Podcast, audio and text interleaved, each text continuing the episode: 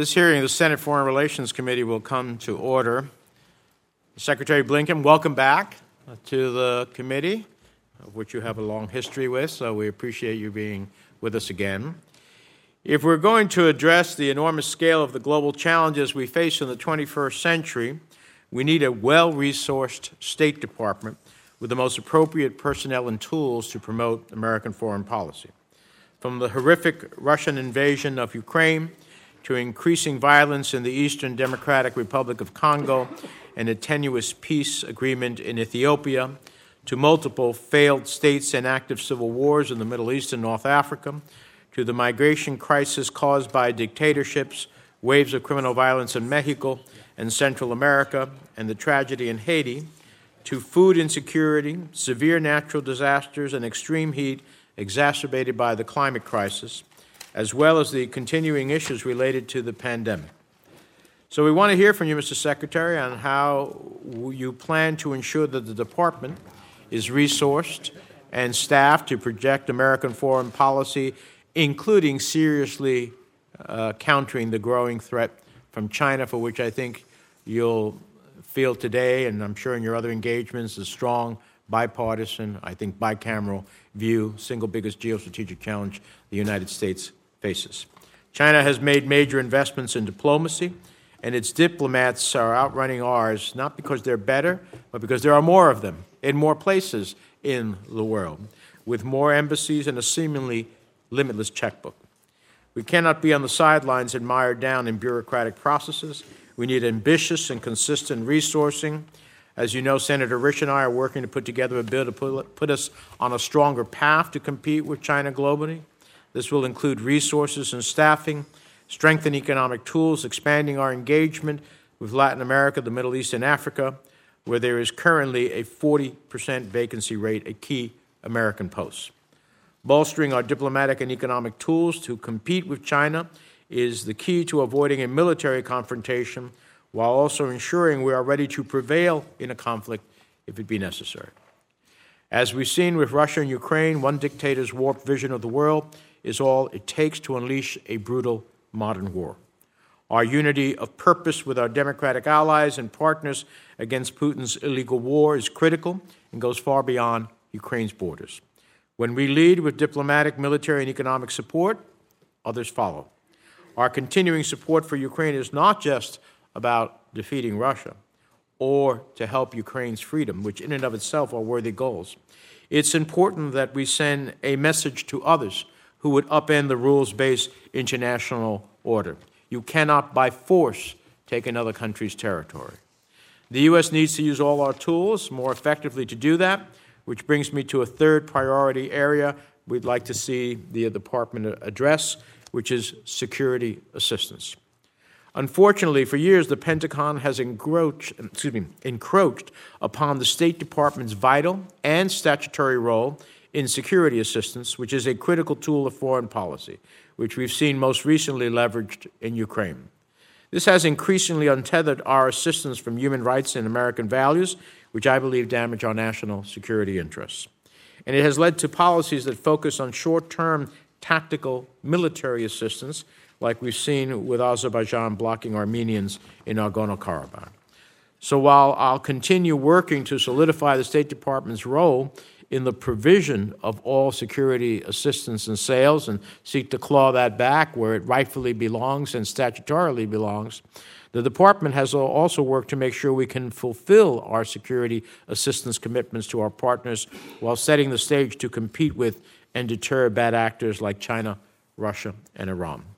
We must reorient American foreign policy to be rooted in supporting democracy and human rights, which serve our long-term interests.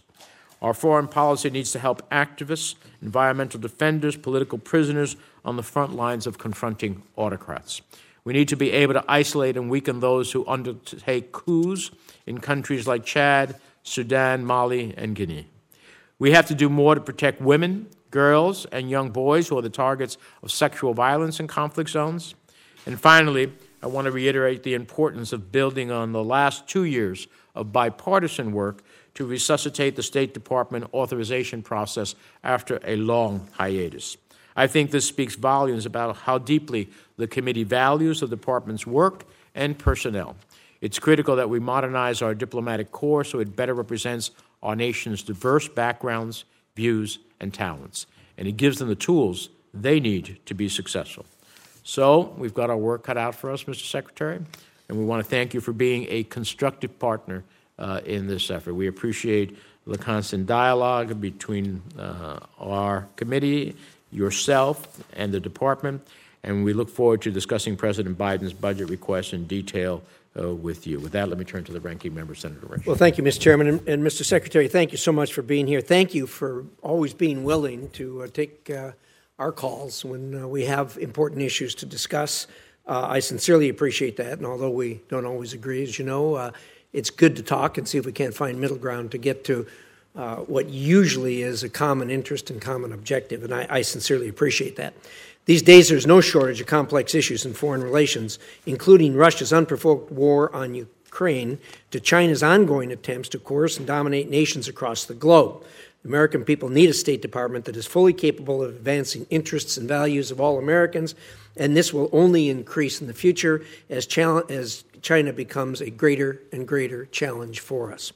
Now, we should all remember that that is the first challenge that we have, even though we have other things going on, like the Ukraine war, which are very important to us, but we can do more than one thing at a time.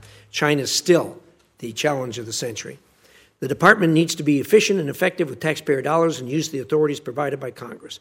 For example, my Global Health Security Act, signed into law last year, provided a state with substantial new authorities. The bill created a coordinator for global health security at the department with the power to reduce redundancy, eliminate waste, and ensure unity of effort.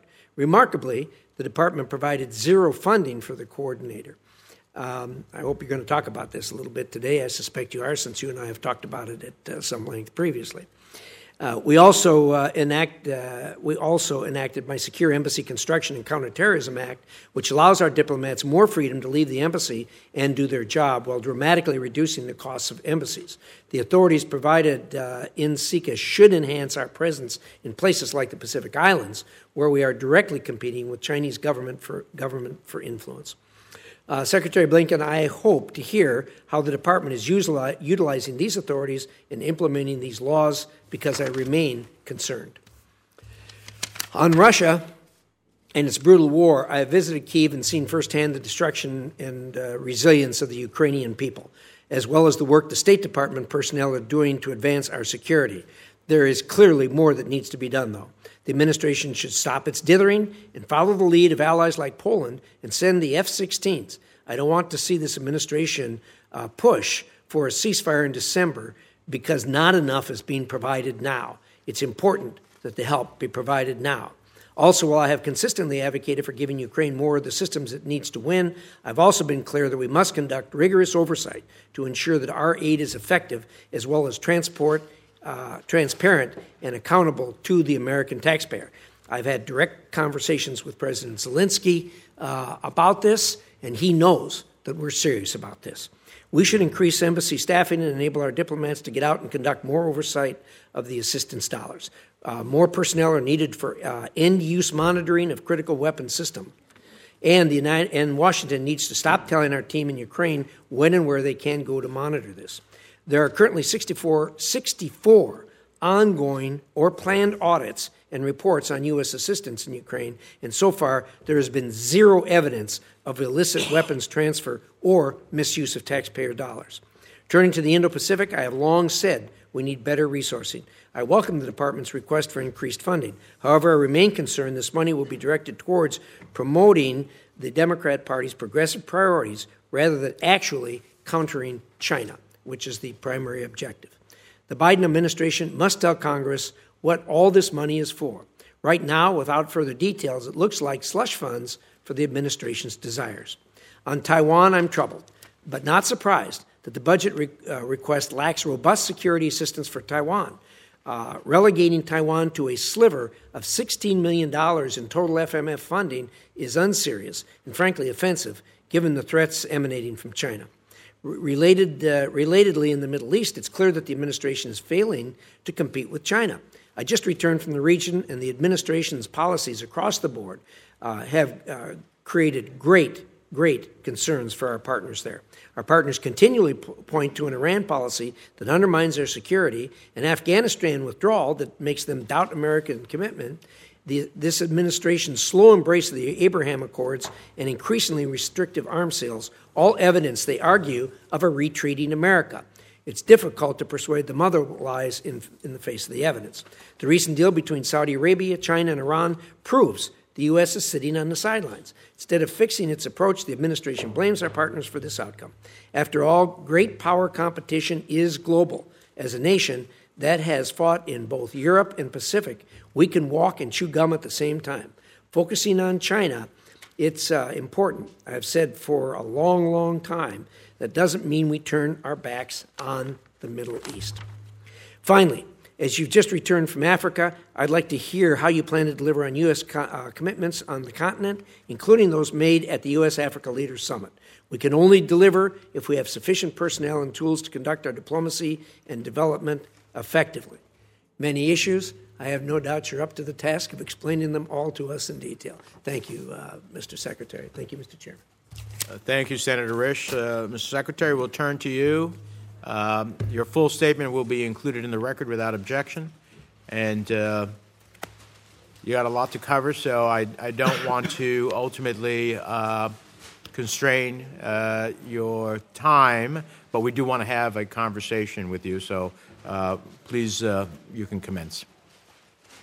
Well, thank you very much, Chairman Menendez, Ranking Member Risch, committee members. Very good to be with you today, as always, and thanks for the opportunity to speak to the administration's proposed FY24 budget for the State Department and the Agency for International Development.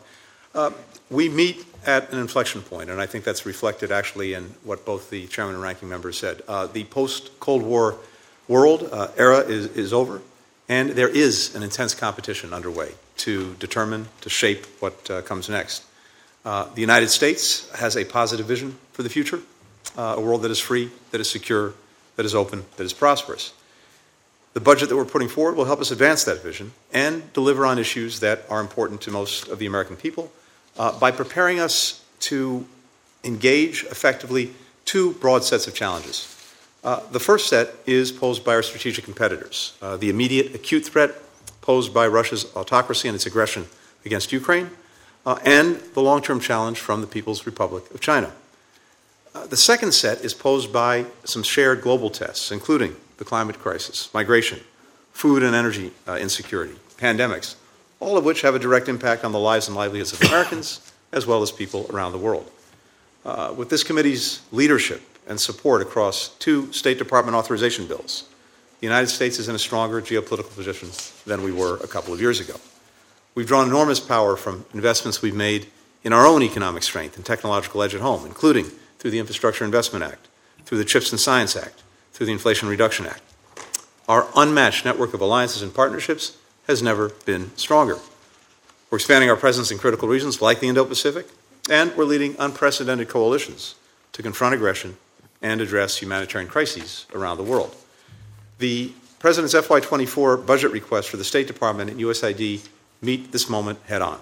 The budget will sustain our security, economic, energy, and humanitarian support for Ukraine to ensure that President Putin's war remains a strategic failure. The budget will also strengthen our efforts to outcompete the PRC. President Biden and I share the chairman and ranking member's commitment to the Indo-Pacific, which is why this proposal asks for an 18% increase in our budget for that region over FY23. The budget contains both discretionary and mandatory proposals for new innovative investments to outcompete China, including by enhancing our presence in the region and ensuring what we and other fellow democracies have to offer, including things like maritime security, disease surveillance, clean energy infrastructure, digital technology, is more attractive than the alternative. The budget will help us push back on advancing authoritarianism and democratic backsliding by strengthening democracies around the world, including through supporting independent media, countering corruption, defending free and fair elections. And it will allow us to pay our contributions to international organizations because we need to be at the table wherever and whenever new international rules that affect the livelihoods of our people are actually being debated and decided. The budget will allow us to continue leading the world in addressing global challenges from food and energy insecurity to climate and health crises. And on that last point, we're celebrating this week the 20th anniversary of PEPFAR, I think one of the greatest achievements in our foreign policy in recent decades, which has helped save 25 million lives around the world. This budget will help us continue the fight against HIV/AIDS while advancing global health security more broadly through a new Bureau of Global Health Security and Diplomacy, which I look forward to working with Congress to establish this year. The budget will advance our efforts to modernize the State Department, including by expanding our training float, updating our technology, carrying out diversity, equity, inclusion, and accessibility initiatives, including to make our overseas missions more accessible. I'm grateful for the progress that we've already made together, including Congress's support in updating the Secure Embassy Construction and Counterterrorism Act and Accountability Review Board, which gives us more flexibility to open new missions and to better manage the risks that our people face around the world. We know there's more to do, and we're looking forward to working with Congress to accelerate modernization efforts so that the Department can better attract and retain and support our first-rate workforce as they advance our interests in what is a complex and fast-moving landscape. Finally, the budget will further a priority for me, and I know for many of you, and that is supporting Enduring Welcome, our whole-of-government effort to resettle our Afghan allies. Keeping our promises to those who serve with us remains an unwavering priority. This budget will help us continue to make good on that commitment. Mr. Chairman, as you referenced, when I began this role, I committed to restoring a real partnership with Congress as an equal partner in our foreign policy making, and I really value tremendously the work that we've done together, the engagements that we've had, Mr. Chairman, Ranking Member Risch, and look forward to continuing those, and also to working on this budget together as we move forward in the months ahead. So thank you very much for having me here today. All right. Thank you, Mr. Secretary. The committee will be in order. The committee will be in order. Committee will be in order.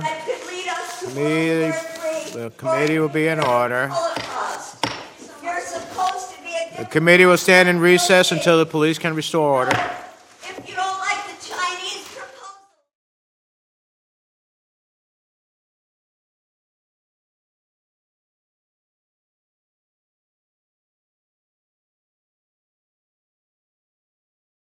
It will come back to order. So Senator Risch says it never happened when he was chairman. I don't remember that be the case, but let me just say to our guests, we invite the public to be here so that they can see the proceedings, but there's work being done here, and so we cannot have disruptions of that work. So you're welcome to join us, welcome to see what's happening.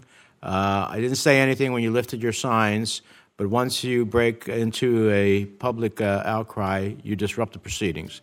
That is not democracy in action. So we'll continue. Mr. Secretary, we'll start around with 7 minutes. Thank you for your statement. We just saw that Xi Jinping is doubling down on his commitment to support Russia's Vladimir Putin. Xi is no peacemaker. He seems ready to validate Russia's war crimes in Ukraine, require nothing of them to resolve the crisis, except to blame the West and the Ukrainians for having the audacity to put up a fight against an illegal invasion. But in the process, Putin has become Xi's junior partner, because I was looking at those agreements, and they basically largely go one way towards China in terms of investments, but very little in back as it relates to Russia. So, but he needs the international approval that he thinks Xi gives him, and obviously they need each other for a variety of reasons. This is just emblematic of the global strategic challenge that China is to us. We are focused on Ukraine, of course, as Russia continues its illegal assault upon the Ukrainian people and its war crimes.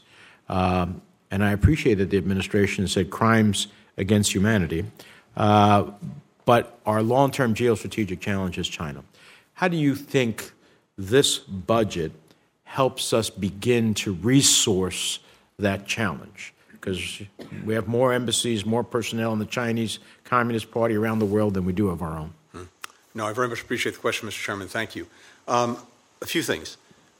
First, there are a number of things beyond the budget that we've done to put ourselves in a stronger position to deal with the competition from China. One of the, as I said, are the investments that we've made in ourselves over the last couple of years, which are having a powerful impact around the world as people see that we're serious about our own future. And I point again specifically to CHIPS and Science, but as well as some other legislation. Second, we have made a very significant effort to align with allies and partners around the world. And we're seeing that play out in Europe. We're seeing that play out in Asia in terms of having a more common approach to the challenges posed by China.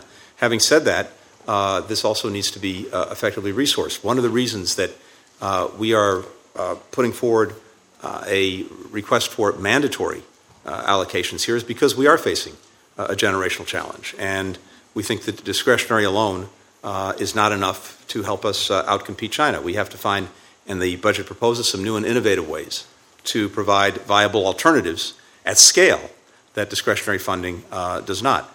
So I think if you look at some of the work that we're trying to do, we have a proposal for $400 million to counter specific actions by China that counter our interests in the Indo-Pacific and beyond. $2 billion for high-quality infrastructure projects to more effectively compete with the work that China does that is not just economic, it's strategic in terms of advancing infrastructure. We need to be able, not of course to match them dollar for dollar, which we'll never do, but to be more effective in catalyzing private sector investment and doing it in a more coordinated way with allies and partners. We have investments in Indo-Pacific economies. We have a new DFC fund, which is a critical tool, I think, to leveraging private sector investment, and we have this commitment to the Compacts of Free Association with the Marshall Islands, with Palau, with Micronesia, as well more broadly with the Pacific Islands, where we are going to significantly increase our presence and engagement, all of which needs to be funded. I appreciate that. I think we need, Senator Romney has raised this several times, this is like a whole of government perspective. Mm-hmm. I've asked you about the State Department. But you need a whole-of-government strategy to meet the challenge of China. The CHIPS Act was one element of that the Congress passed last year. I hope we can get a strategic vision from the administration as to all the integrations of an all-of-government approach. These are good elements of that, but we need something broader, and we look forward to working with you on that.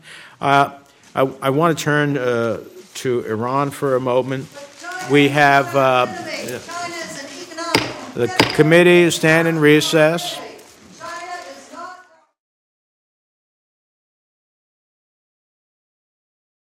Come back to order. I would ask maybe you should ask the million Uyghurs in concentration camps how they feel about that. Let me ask you about Iran. So Iran continues to march on in its fissile materials, about 87% now. Still hasn't come clean with the IAEA about its previous undeclared places, is providing drones. Yesterday there was an enormous number of strikes against Ukraine by Iranian drones given to the Russians, and obviously they must be getting things from the Russians that they need, particularly in equipment that they need to ultimately achieve some of their goals. We have their oils being exported to countries that are not observing the sanctions. At the end of the day, when are we going to get our European allies to join us in coming to the understanding that we're at a point that despite their best efforts, Iran has not lived up to its obligations to them under the JCPOA, to the international community, and continues to be a challenge?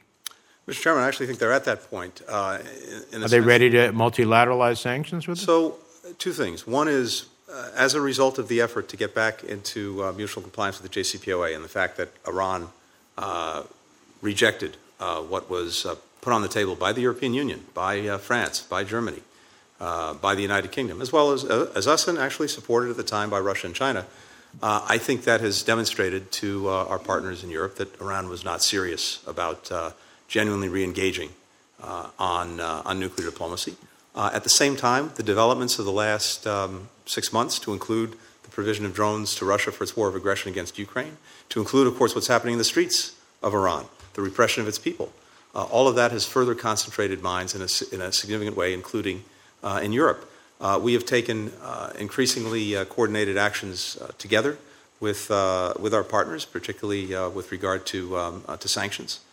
We continue to do that. We are pushing back with them on the provision of drones and other technologies to Russia, including seeking to break up the networks, trying to get at the dual-use items that go into the manufacturing of these drones.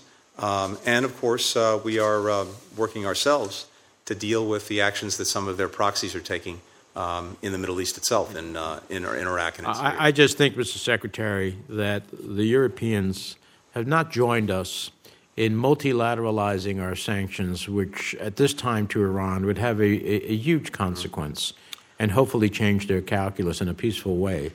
And I just hope we can engage more vigorously with them. I certainly talk to those who come to visit us and parliamentarians from those countries. It's time to come to the conclusion that if we want Iran to move in a different course, others have to join us as well. And I hope we are more robust in that part of the element of how we're dealing with Iran. Senator Risch. Well, thank you very much, Mr. Chairman. I concur with the chairman's remarks regarding the Iran situation. Not on everything? Let's not go overboard here. Okay. He and I met with the IAEA, and I think they're doing a really good job. I really do. I think that there's a different attitude there than there's been in years past, and they are very clear-eyed, and more importantly, they're willing to actually talk about it and say the things that's on their mind about what they're finding and not finding. So, again, we need to encourage our European allies to join us in what we're trying to do as far as Iran is concerned. You're probably aware that here in the Senate, last week and this week and probably next week and maybe after that, we're talking about a potential repeal of the 2002 AUMF. Mm-hmm. And there's legitimate differences of opinion on this as to whether it should be done completely, whether it should be done partially, and that's all well and good, and we're debating it. Included in that, however, is an attempt to repeal the 2001 AUMF. And I've got a few questions I want to ask you about the 2001 AUMF, and that's these are just 2001, not the 2002. Mm-hmm. So the first question I have is the administration currently using the 2001 AUMF legal authorities? We are.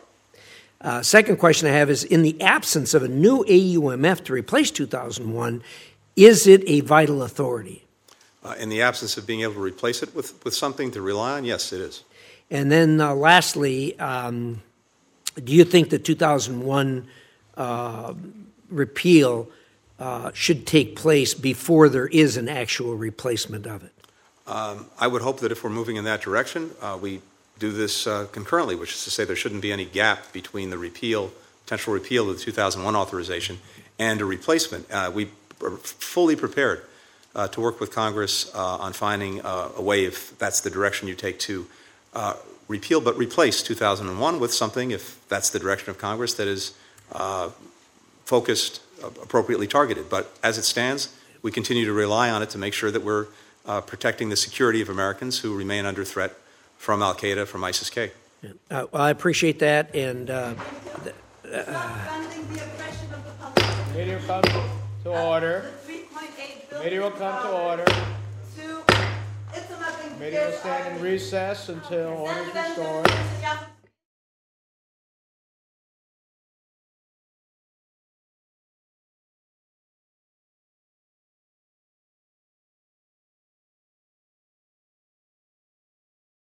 So moving along, I want to talk about the Outcompete China initiative, which I think we're all in agreement on as far as objective is concerned. How we get there, of course, is a matter of debate. And I don't want to get too far in the weeds on budgeting, but this is a budget hearing after all. And the department's seeking a $2 billion mandatory expenditure and $250 million in discretionary funds for that. The $2 billion mandatory funds probably are less likely than anything else. So the question I've got for you is, are you thinking that that there's going to be another, or the administration will be pursuing another supplemental if necessary? Is that the thought process here, or what? No, Senator. I mean, I can't speak to that at this point. I think it's premature to get to that. The budget is on its own merits our best assessment of the resources we believe we need, absent anything else, to effectively advance the effort to deal with the challenges posed by China. Fair enough. And I although I think you would agree with me that the $2 billion is in mandatory is going to be tough to do. It's probably going to be a pretty heavy lift for the appropriators. So in that regard, as you know, I wrote to the department asking about expenditure for hard infrastructure, including transport, energy, and digital infrastructure. And I was assured that that was going to happen with the $2 billion. But then the question becomes, if it moves from mandatory over to discretionary, is your view the same, that these expenditures will be for this hard infrastructure as opposed to social kind of programs? Yeah, I'm certainly determined to do that. We're going to have, some top-line budget challenges depending on how these funds are actually apportioned. So, but that would certainly be my determination. Look, we, to your point, we are in a competition, including on things like hard infrastructure, where they're able to mobilize all of the resources of the state to do it in a way that invests in loss leader projects because it's strategically important to them. Now, we've seen something of a backlash against this in country after country, where it turns out that taking this money is not necessarily leaving countries in the best place. Piling debt on, as we all know, bringing in laborers from China instead of using local workforces, not caring about worker rights, environmental protection, et cetera, bringing corruption with it. So it's been a double-edged sword for a lot of people. Nonetheless, the resources are significant. Our comparative advantage is finding ways to catalyze more effectively private sector investment. We need to be able to do that by putting some of our own money down, equity down. One of the tools, by the way, that you all know so well because you've been instrumental in helping to shape it is the Development Finance Corporation. And we also think it would be very useful to change the way that its equity participation is scored, which makes it very hard for it to provide as much equity investment in projects as it otherwise would. It's the greatest guarantor to others coming in on projects to see a little bit of money on the table from the government. DFC is an important vehicle for that. I appreciate that. My time's almost up, but I want to take one quick bite of the apple here on Taiwan. Let's just put into my time.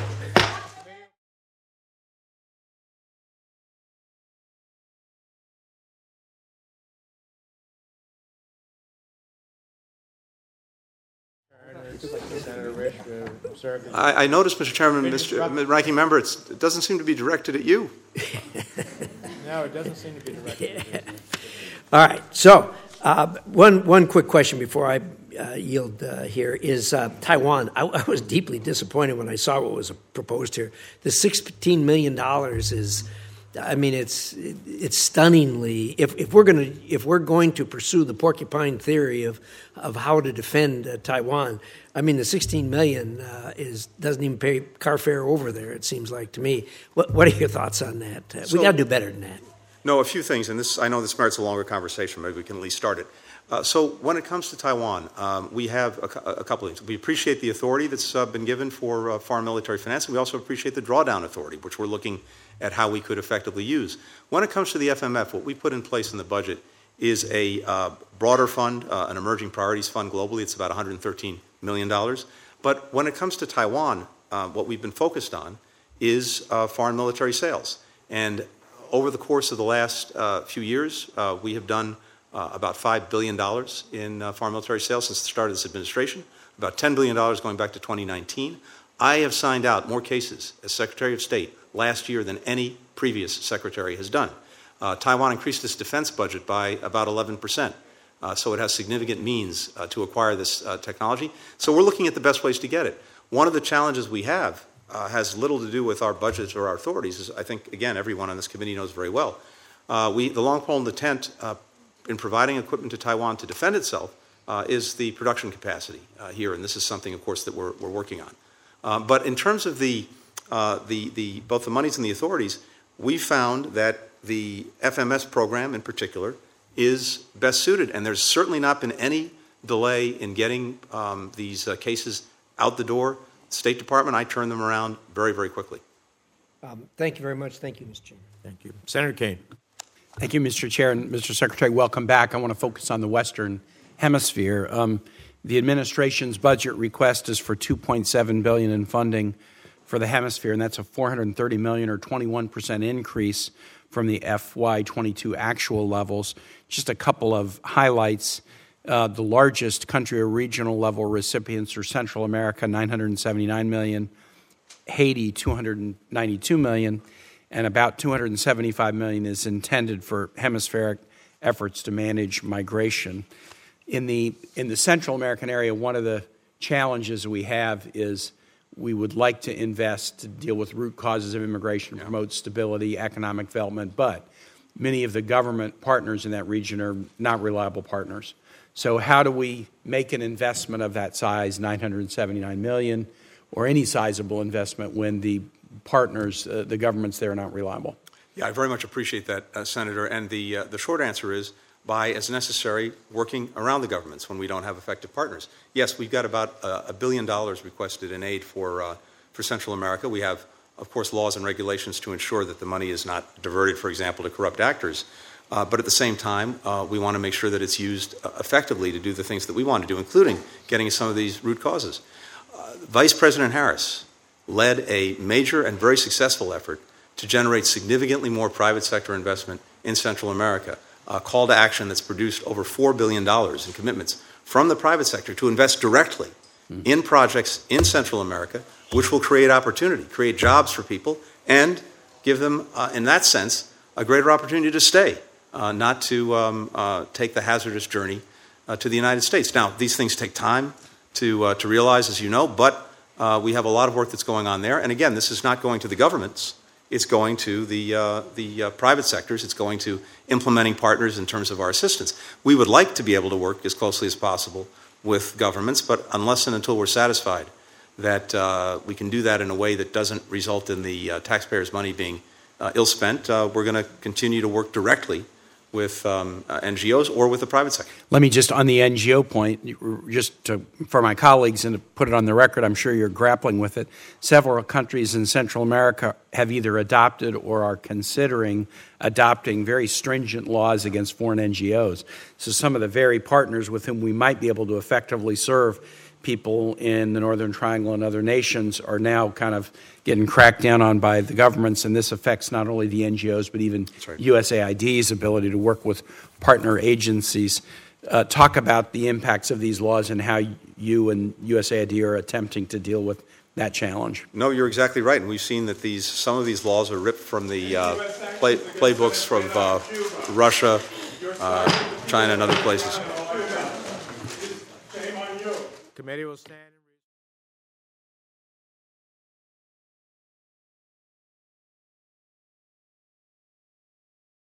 Order, please. Thank you. No, you're exactly right. As I said, as you said, we've seen different countries, including in our own hemisphere, put forward some of these laws that, in very onerous ways, restrict and in a practical manner, actually end up crippling some of the NGOs and their ability to operate. So in some nations like Nicaragua, we're not just cracking down on NGOs, but kicking them out of the country. Yes, right? In effect, putting them out of business entirely. Yeah. That's exactly right. This is also very much part of our own engagement, part of our own diplomacy, and part of the conversation that we have with other countries in the hemisphere who may have better relations with some of these countries than we do, to press them to use the influence that they have to make sure that that space remains open and doesn't get shut down.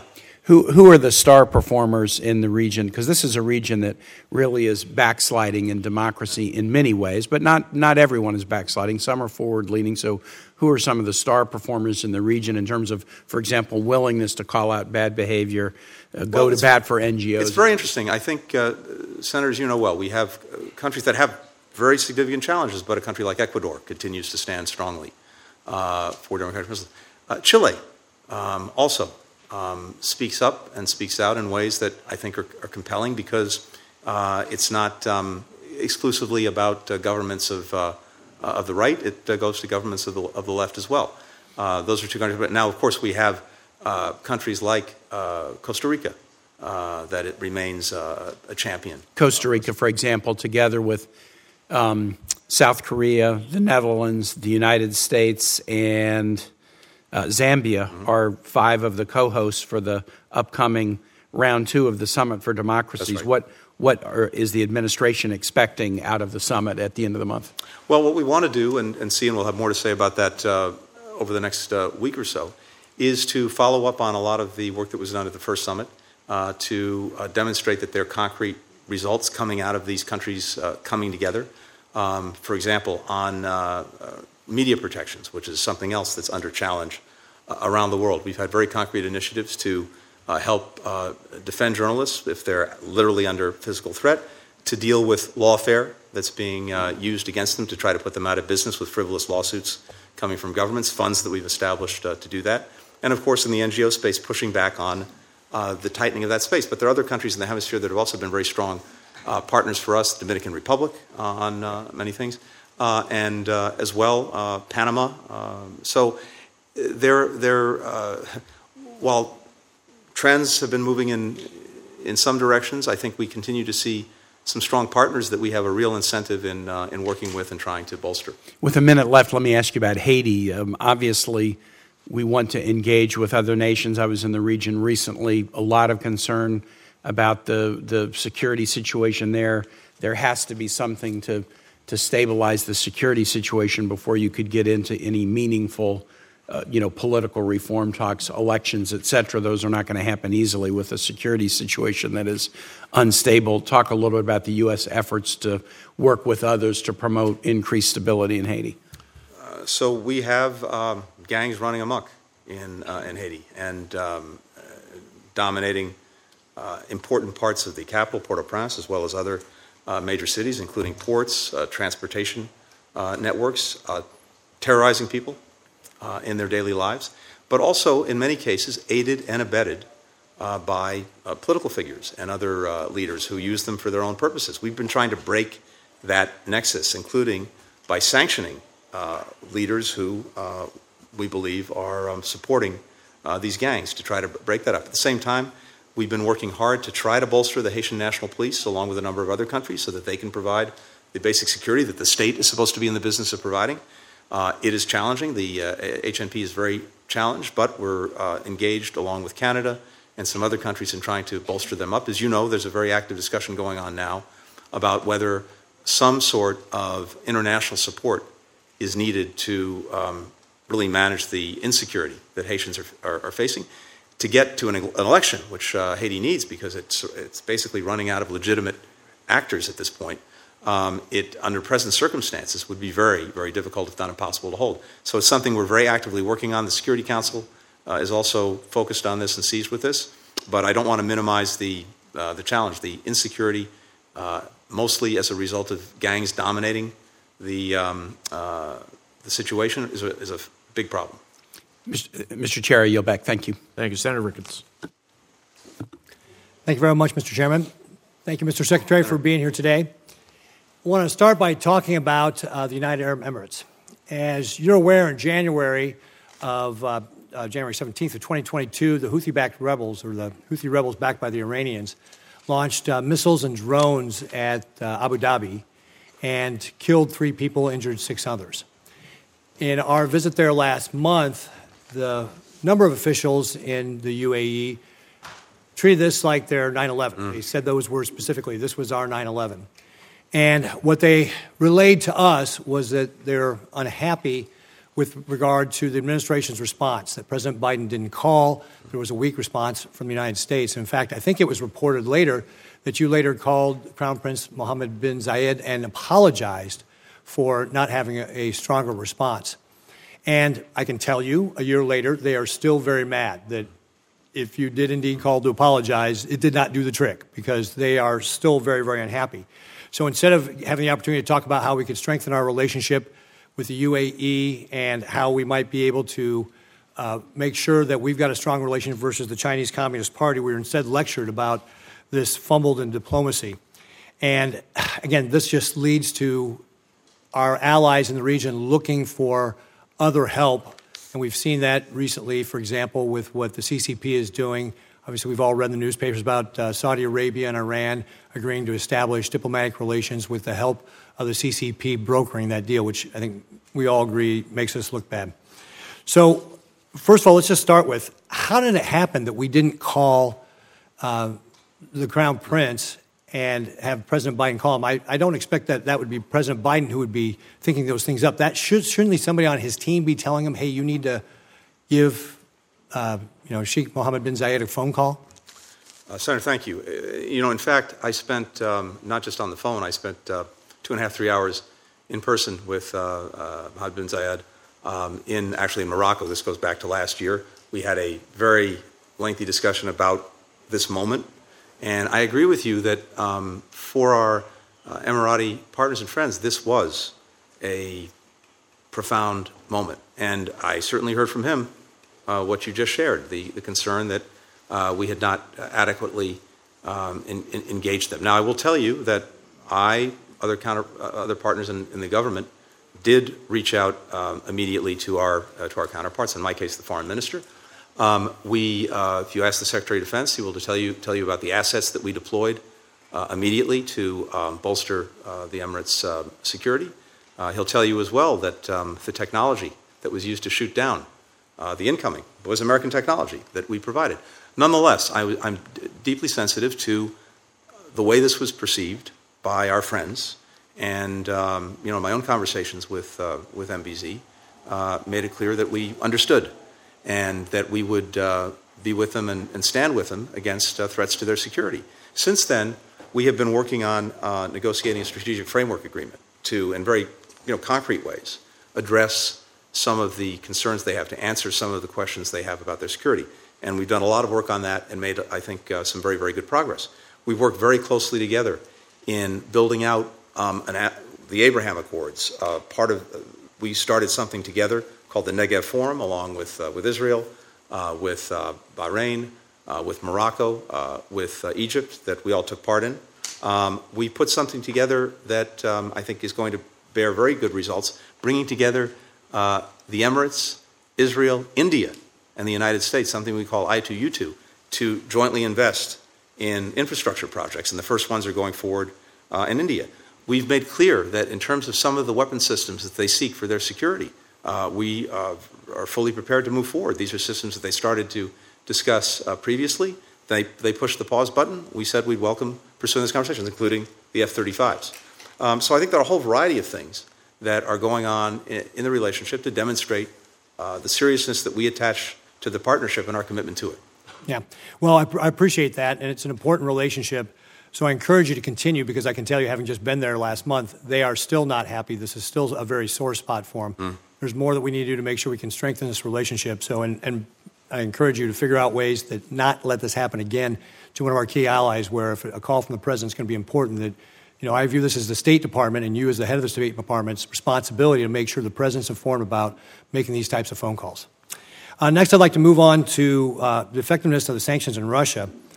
Early in February 2022, President Biden warned Vladimir Putin that he has never seen sanctions like the one I have promised to impose, and soon after Russia's illegal invasion of Ukraine, the West did impose tough sanctions, including measures that included the removal of the Russian banks from the SWIFT network, sanctions on Russia's central bank, freezing $300 billion of Russia's foreign reserves, among other things.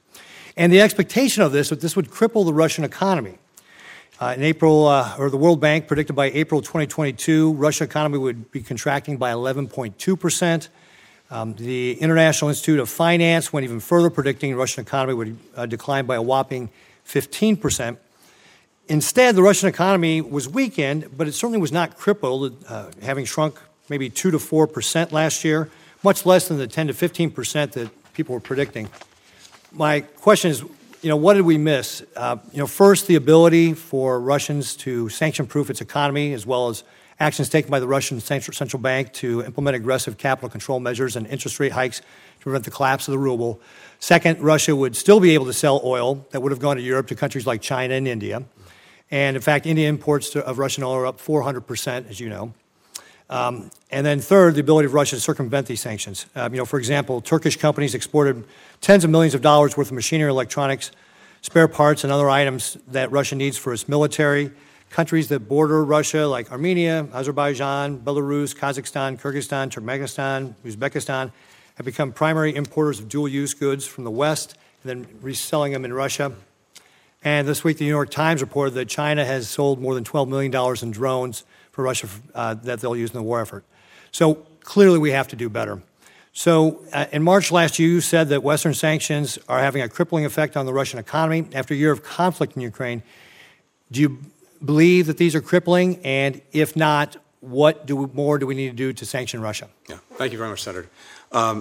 Two things on this. First, Russia did take extraordinary measures, for example, to prop up the ruble, the expenditures from its sovereign wealth fund as well to make sure it was propping up its economy.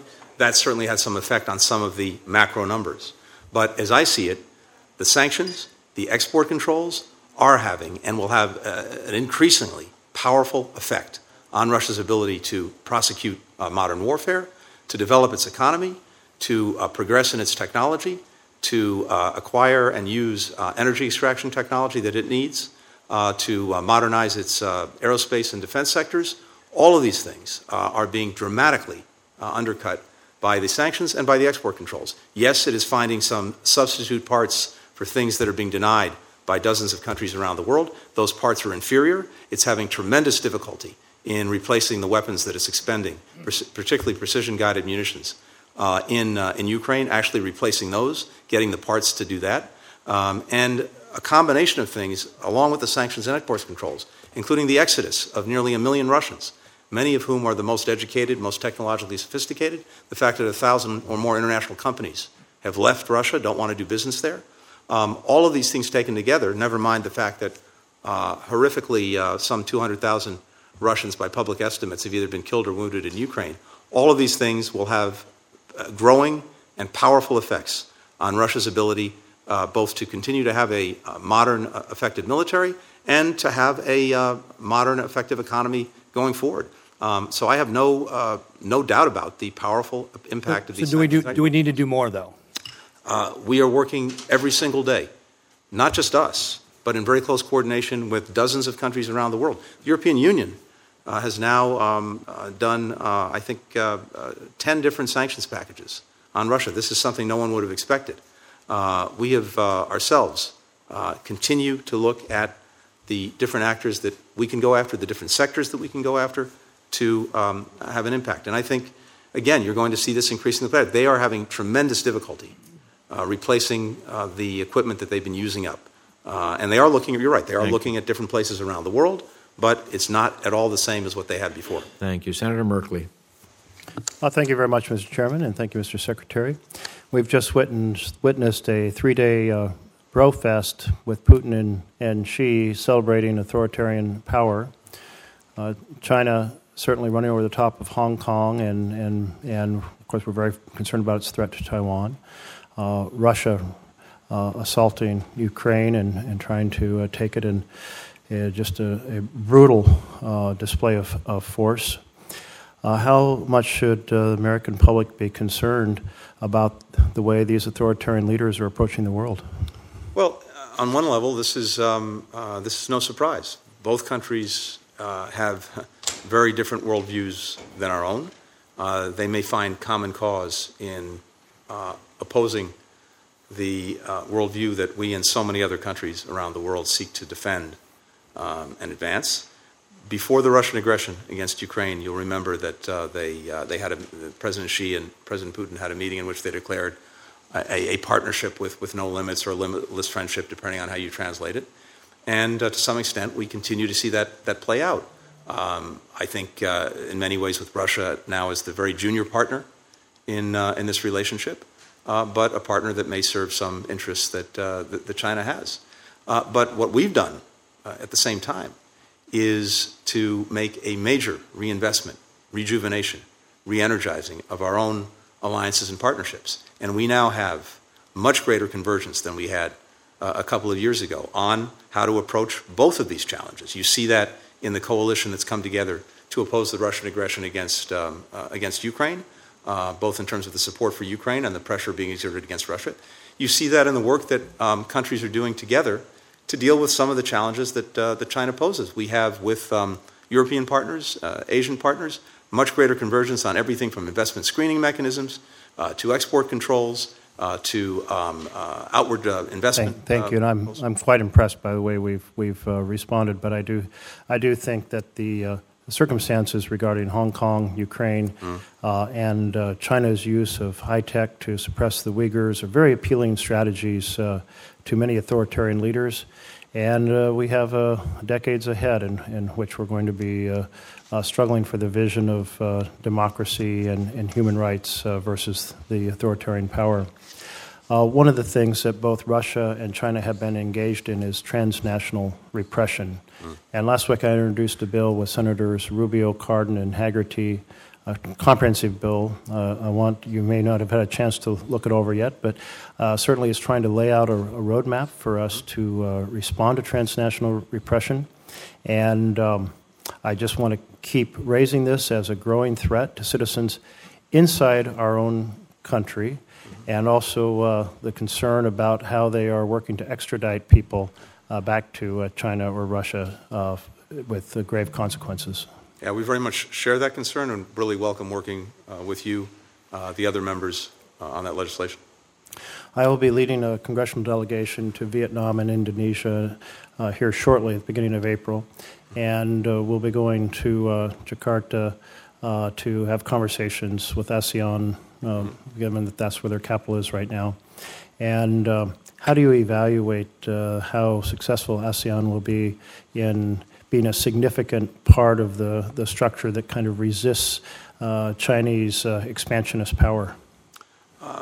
I think we're seeing increased concern among a number of countries in ASEAN for some of the exertions of power and influence that that China is displaying, particularly, for example, when it comes to the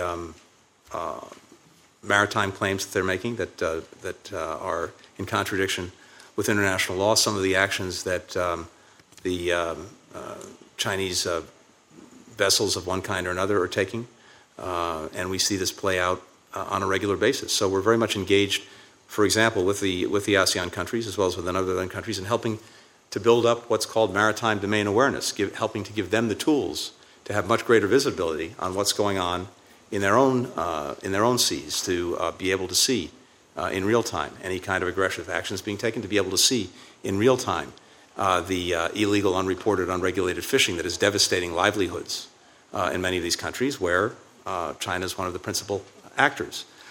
So I think you're seeing a real significant awareness of some of these challenges, and we're taking practical steps to try to help countries address it. Thank you. I'm going to shift to Central America. A few years ago, I went down with Tom Carper to assess the challenges, and we found the three C's, if you will. We found the cartels, we found the corruption, and we found the climate change, all driving really a disintegration of the economy and livability, which were driving factors of folks deciding to take the risky journey north. We have a new opportunity with the new president, well, not so new now, but of Honduras, President Castro. How's that going? We've been engaged with President Castro under administration. I think, by the way, as you know, the former president of Honduras is awaiting trial in the United States for corruption, among other things. We're working to engage these governments, whether it's Honduras, whether it's Guatemala, whether it's El Salvador. There are challenges posed by some of the policies that the governments are pursuing, but we're working to find ways to engage with them on issues of clearly mutual concern to us. So we're working on that on a regular basis. Well, it's always helpful to have a new opportunity, but it's very difficult for a president alone to change policy when things are deeply embedded, and the cartels are very embedded, and corruption is very much there, and climate change is not going away. So a lot to overcome. Going across to Burma. I led a congressional delegation years ago when Aung San Suu Kyi invited us to come and see that there was nothing to hide. And then at the last moment, she and her team blocked our ability to see the some 300 villages that had been burned and razed. And then since then, we've had the military take over, and things have been perhaps even worse. And we always hope that there is some kind of path back to democracy, back to some form of human rights. But it's not looking too good. Any ways you can make me feel better about this? I wish that I could, but unfortunately I share your assessment. We have been working since the military takeover to do a number of things, including, of course, first and foremost, stopping the violence, which continues to take place every single day, and that's gotten worse, to release prisoners and to get back on the path of democracy. None of that has happened. We've been working with many other countries to try to exert pressure on the military regime. We have by the way, we have the Burma Act as well, whose passage we appreciate and welcome. We're working to implement it. Part of that goes to the support that we're providing to democratic groups in Burma, as well as ethnic groups that are dealing with the repression coming from the military junta, trying to prepare them effectively for governance. And at the same time, we continue to ramp up economic actions against the regime. We've designated, I think to date, about 80 individuals, some 30 or 40 entities, military leaders, business affiliates, arms dealers, energy companies that are supporting the regime in an effort to exert some meaningful pressure to move them back to the democratic path. You were talking about ASEAN a minute ago. Of course, we've been strongly encouraging the ASEAN five-point consensus for them to actually implement it in a meaningful way. That's been very challenging. In short, I wish that I had something positive or hopeful to say. In this moment, it's an incredibly challenged situation. Thank you. Thank you. Senator Paul. On September 12th and November 7th of last year, I sent letters to the State Department asking for records about coronavirus research that had been funded by the State Department. The State Department refused to comply. When Assistant Secretary Sherman came, I asked her the same question. She didn't seem to be aware that you had been funding coronavirus research, but you are. And I got the "I'll get back to you" line. A couple weeks later, I met personally with you at the State Department and asked you the same question. Will you not divulge to us the records of the State Department's support for coronavirus research, particularly in China? You assured me you would help. We communicated several times over the phone with another Assistant Secretary of State who finally sent us a letter and said, no, we're not going to give you anything. So that's where we stand. And it's my question is, what's the State Department hiding? Why won't you give these records to the American people? Senator, thank you. And yes, I appreciated you raising this when we saw each other a month or so ago. And my understanding is that our teams have been working to find an accommodation. There's longstanding practice. We got a refusal, blanket refusal. No, they are not going to give us the records. We cannot directly provide the sure you can. Unredacted cables. We have a longstanding practice with this committee about how we do. You're refusing to release them. No, but it's not that you can't. There's a difference between can and may. You won't do it, but you can do it. My hope is that we can find a way forward that answers your concerns so that you get the information that you're looking for. My understanding is that our teams have been working on that, and I commit to continue to do that so we can get you We're talking about unclassified material. Most of this is unclassified. And so we just had a unanimous vote in the Senate and in the House. And President Biden just signed a bill saying he's going to declassify stuff. But if you declassify it and you still hide it from the American people, that's a problem. I mean, we spend all of this time lambasting authoritarians and for lack of transparency. We have these silly networks on TV that are aligned with the Democrat Party saying democracy's under attack. Well, do you think transparency has something to do with democracy? You're refusing to give records on research. Money that went for research. We want to read the research grant proposals. We want to read what the people in Wuhan sent back to the State Department saying they did. Which viruses did they create? Because the thing is it sounds all great. We're going to identify all the viruses of the world. But part of what they do is they take a virus they found 200 feet down in a cave and they mix it with another virus to create a virus that doesn't exist in nature because they say that's how we're going to further identify it. There's a big debate that should be had whether that's safe. To take a virus from 100 feet down a bat cave 12 hours south of Wuhan and take it to a city of 10 million. And yet you won't help us investigate this. You refuse, and it is reminiscent of the countries we criticize for lack of transparency, and yet you sit there and say you're still going to continue to reviews. Senator, I think there are very important debates that certainly go beyond my knowledge and expertise, for example, on gain of function, that I know there's a vigorous debate about whether the risk outweighs the reward. I don't have the expertise to know that. But how do we have oversight or investigate it if you won't give us a record? So the program that, in this instance, USAID was involved in was not engaged in gain-of-function work or gain. That's a debate. But and that's your opinion. We'd like to see the records. So Fauci says there was no gain-of-function in Wuhan, and nobody believes him anymore. You know, again, there's I think an important debate about this. As I recall, during the Obama administration, there's actually a moratorium put on. I know, but it isn't the debate. I don't want to have that debate with you. I only want to have the record. Again, I believe that we can find a way to get you the information that you're looking for. All right, but the last response we have from you is no. So the American public needs to know. I've asked many, many times. I've asked you in person. This is the second time in person. I've talked to two assistant secretaries of state, and the writing we get back from you is no. Not maybe, not we'll work with you, it's no. So that's where we are now. No, and it's not no, just to be clear. We did reach back out to your team just as recently as this week to offer to provide all of that information in briefing form, which is to say... which means you get to read it and interpret it and spin it, and we get to hear your spin. We don't want to hear your spin. We want to look at the document. We're talking about grant proposals. You act as if we're talking about the secrets of the Manhattan Project. We're talking about grant proposals, and we're talking about grant updates where someone has to write in and say, oh, we did this experiment and this experiment, and we got this result. That's what we're talking about. Same thing from NIH, same thing from HHS. Everybody's hiding it, and it's not even really something to protect the Biden administration. Most of this stuff happened in the previous administration.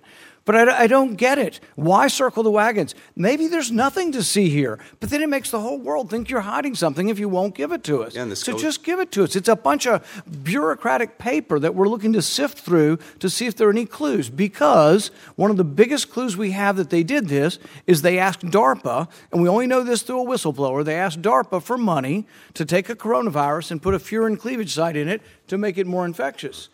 And lo and behold, that's what COVID-19 is. It looks just like what they said they wanted to create with our money. And we turned them down, but that doesn't mean they didn't do the research. We're looking for research like that they were performing. We're looking for something that may be in their notes that hasn't been public, that hasn't been sifted through. But what we feel is that people at State Department and at NIH and HHS are conflicted. Why?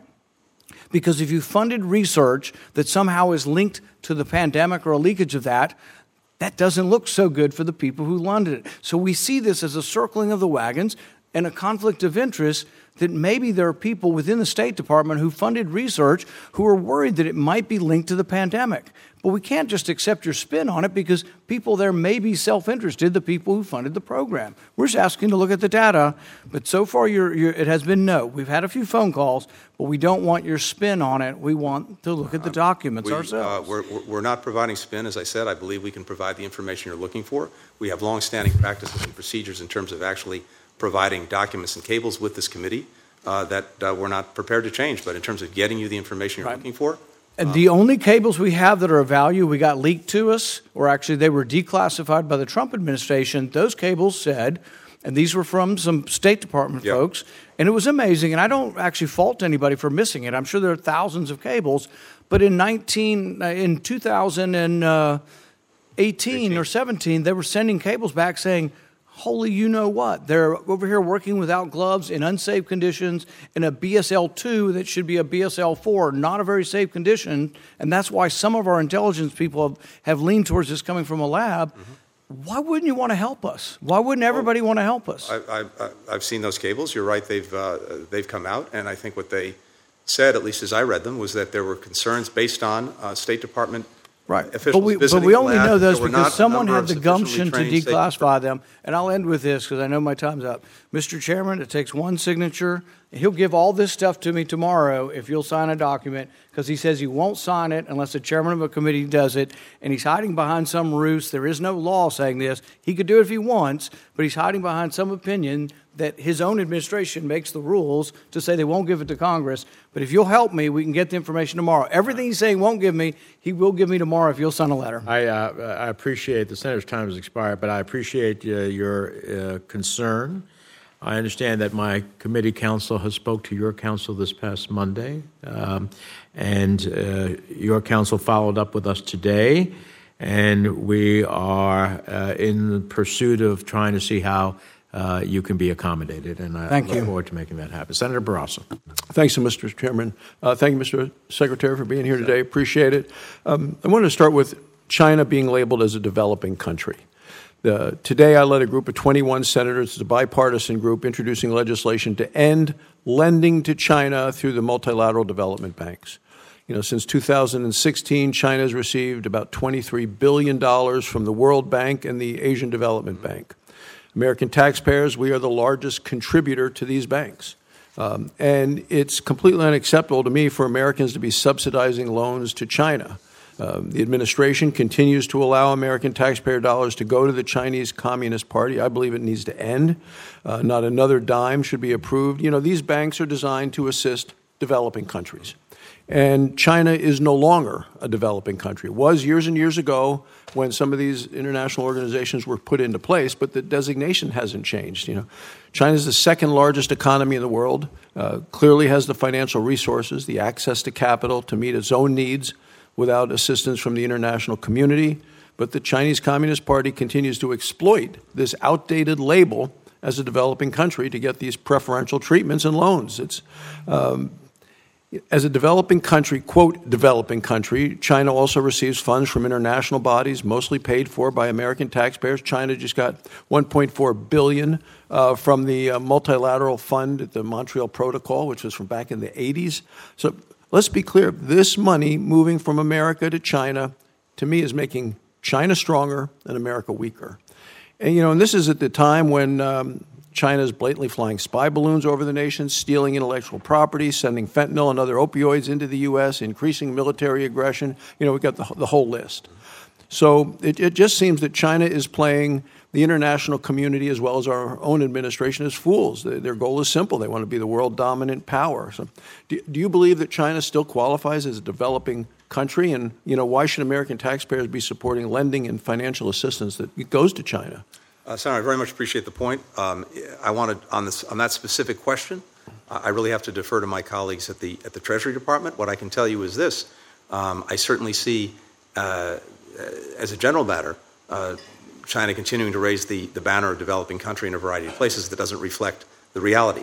Another part of this that I think is very important is on debt relief, where countries around the world that turn out to owe a lot of money, principally to China, and then desperately need relief. We're also a creditor. Countries in Europe are creditors, and elsewhere, the Chinese continue to insist on being treated differently in the technical parlance, not taking the same haircut that everyone else is willing to take. That's unsustainable. Yeah. And in fact, in Sri Lanka recently, where we needed to help Sri Lanka get out of the devastating debt situation it was in, we came together and insisted that no one else would provide the relief unless China similarly treated its debt. So I agree with you that these are important things we have to work out. On the specific question, though, I really have to defer to the Treasury Department. Yeah, because we are giving subsidized loans to a country that then turns around and can use this money to engage in predatory lending to developing nations, as you've described. Mm-hmm. So next, in terms of, I want to turn to European energy security. Mm-hmm. Europe has learned some really hard lessons following Russia's invasion of Ukraine. None are clearer than the need to have access to affordable and dependable supply of energy. So affordable, dependable. Mm-hmm. Not the word's not renewable, it's affordable, available, reliable energy. Russia's demonstrated over and over again its willingness to use energy as a weapon, continue to do that. The world has seen Russia threatened our allies and our partners with natural gas. Europeans understand the crucial importance of increasing U.S. oil and natural gas production and exports to them from here. Unfortunately, President Biden has not necessarily followed that path because of his approach on the issue of climate and carbon. So do you support increasing exports of American liquefied natural gas to help our allies and partners escape this dependence on Russia? I do, and we have. Our exports to Europe of liquefied natural gas over the last years went up 140%. We made a commitment to Europeans, to our partners, in dealing with the aggression against Ukraine to do whatever we could to provide for their energy security as they worked to move away from that dependence. By the way, as you know, they've done actually remarkable things just in the space of a year to try to end that dependence, both in terms of gas and in terms of oil. But we dramatically increased our LNG exports here. Some of it we redirected from Asia. Some of it was a result of increased production. Oil production itself went up 11%, and that is a result of the policies that we pursued. So then you agree Europe is much better off buying energy resources from the United States than having to buy it from our adversaries? Absolutely. Great. I wanted to talk about fentanyl. I mean, I'm from Wyoming. You'd think, well, how much fentanyl could be going there is not close to the border, but every state is a border state. Well, Wyoming has seen an astronomical increase in the amounts of death related to fentanyl. Our Division of Criminal Investigation just in 2020 seized about 1,600 dosage units. This past year, 13,000 units, so a 13-fold increase in just a couple of, and that was only for three-quarters of the year. So what can we be doing more to work with the government of Mexico to stop the importation of fentanyl precursors from China? Senator, I could not agree with you more. I think this is among the top, if not the top, challenges that we face. As you know well, the single biggest killer of Americans aged 18 to 49 is fentanyl, synthetic opioids. And we seized last year enough fentanyl to kill every American. So this is right at the top of the list. So just a few things. I think we have a comprehensive approach to this problem. Obviously, there's work that we're doing at home just to protect our own people in terms of trying to reduce demand, treatment, antidotes, et cetera. But what is critical are a few things. First, border security in itself. We have the technology that is being deployed more effectively now to the border to much better detect the fentanyl that's coming into the United States from Mexico. 96% of it is coming through ports of entry. The screening technology that's being deployed, that will make a difference. We're working with Mexico to disrupt the cartels. Mexico has actually taken, with our support, significant action to arrest and to disrupt the cartels, the criminal enterprises that are engaged in this, to shut down the labs, to go after the leaders. And then, at the same time, there's another aspect of this problem that goes beyond Mexico. One of the challenges, and it goes to China, among other countries, one of the challenges is the diversion of licit precursors into the illicit production of fentanyl. There is a lot that we are doing to try to rally the world to deal with this problem. And so, for example, voluntary agreements among countries and companies, because the private sector is critical, to share information, to better label products, to make sure that you know your customer when you're shipping a chemical that's legal but then is being diverted. All of these things are making a difference. For the very first time, I just came from the G20 foreign ministers meeting. For the first time, the United States got this on the G20 agenda. This is important because those countries, the wealthiest economies in the world, are the very ones, along with their private sectors, that can make a big difference. We're putting all of this together. We have, with the Mexicans, a joint synthetic drug action plan that we agreed to last year that is intensely focused on synthetic opioids, notably fentanyl. By the way, one of the other things that's happening, I'll be quick, is the Mexicans themselves are feeling the brunt of this, which is to say not only have they been a country where this is being made in and shipped through, but more and more Mexicans, unfortunately, are falling victim to synthetic opioids. So their feelings, I've spoken to President López Obrador about this directly. He's seized with this. We are doing a lot in partnership with them to disrupt, to take these cartels down. Let me just end with this, Mr. Chairman, and may put this to you in writing, but last week the U.S. Border Patrol, because you mentioned border security, the Border Patrol Chief Ortiz testified before a House Homeland Security Committee hearing in McAllen, Texas. He was pointedly asked whether or not the Department of Homeland Security had operational control of the border, and the chief of the U.S. Border Patrol said, no, sir. So, thank you. The only thing I just add, if I could, Senator, is just in the case of fentanyl, I'm not speaking to the larger issue. What we really have to bear down on, and I think, it's not my direct expertise, but based on what I know, on the border itself, as I said, about 95% of this is coming through the legal ports of entry. It's being smuggled in through those ports, not at points along the border. We do have technology that's much more effective than we've had to be able to detect it. You know, it's under the seats of cars. We've all had the tour and seen what they've described. Thank you, Mr. Chairman. Thank you.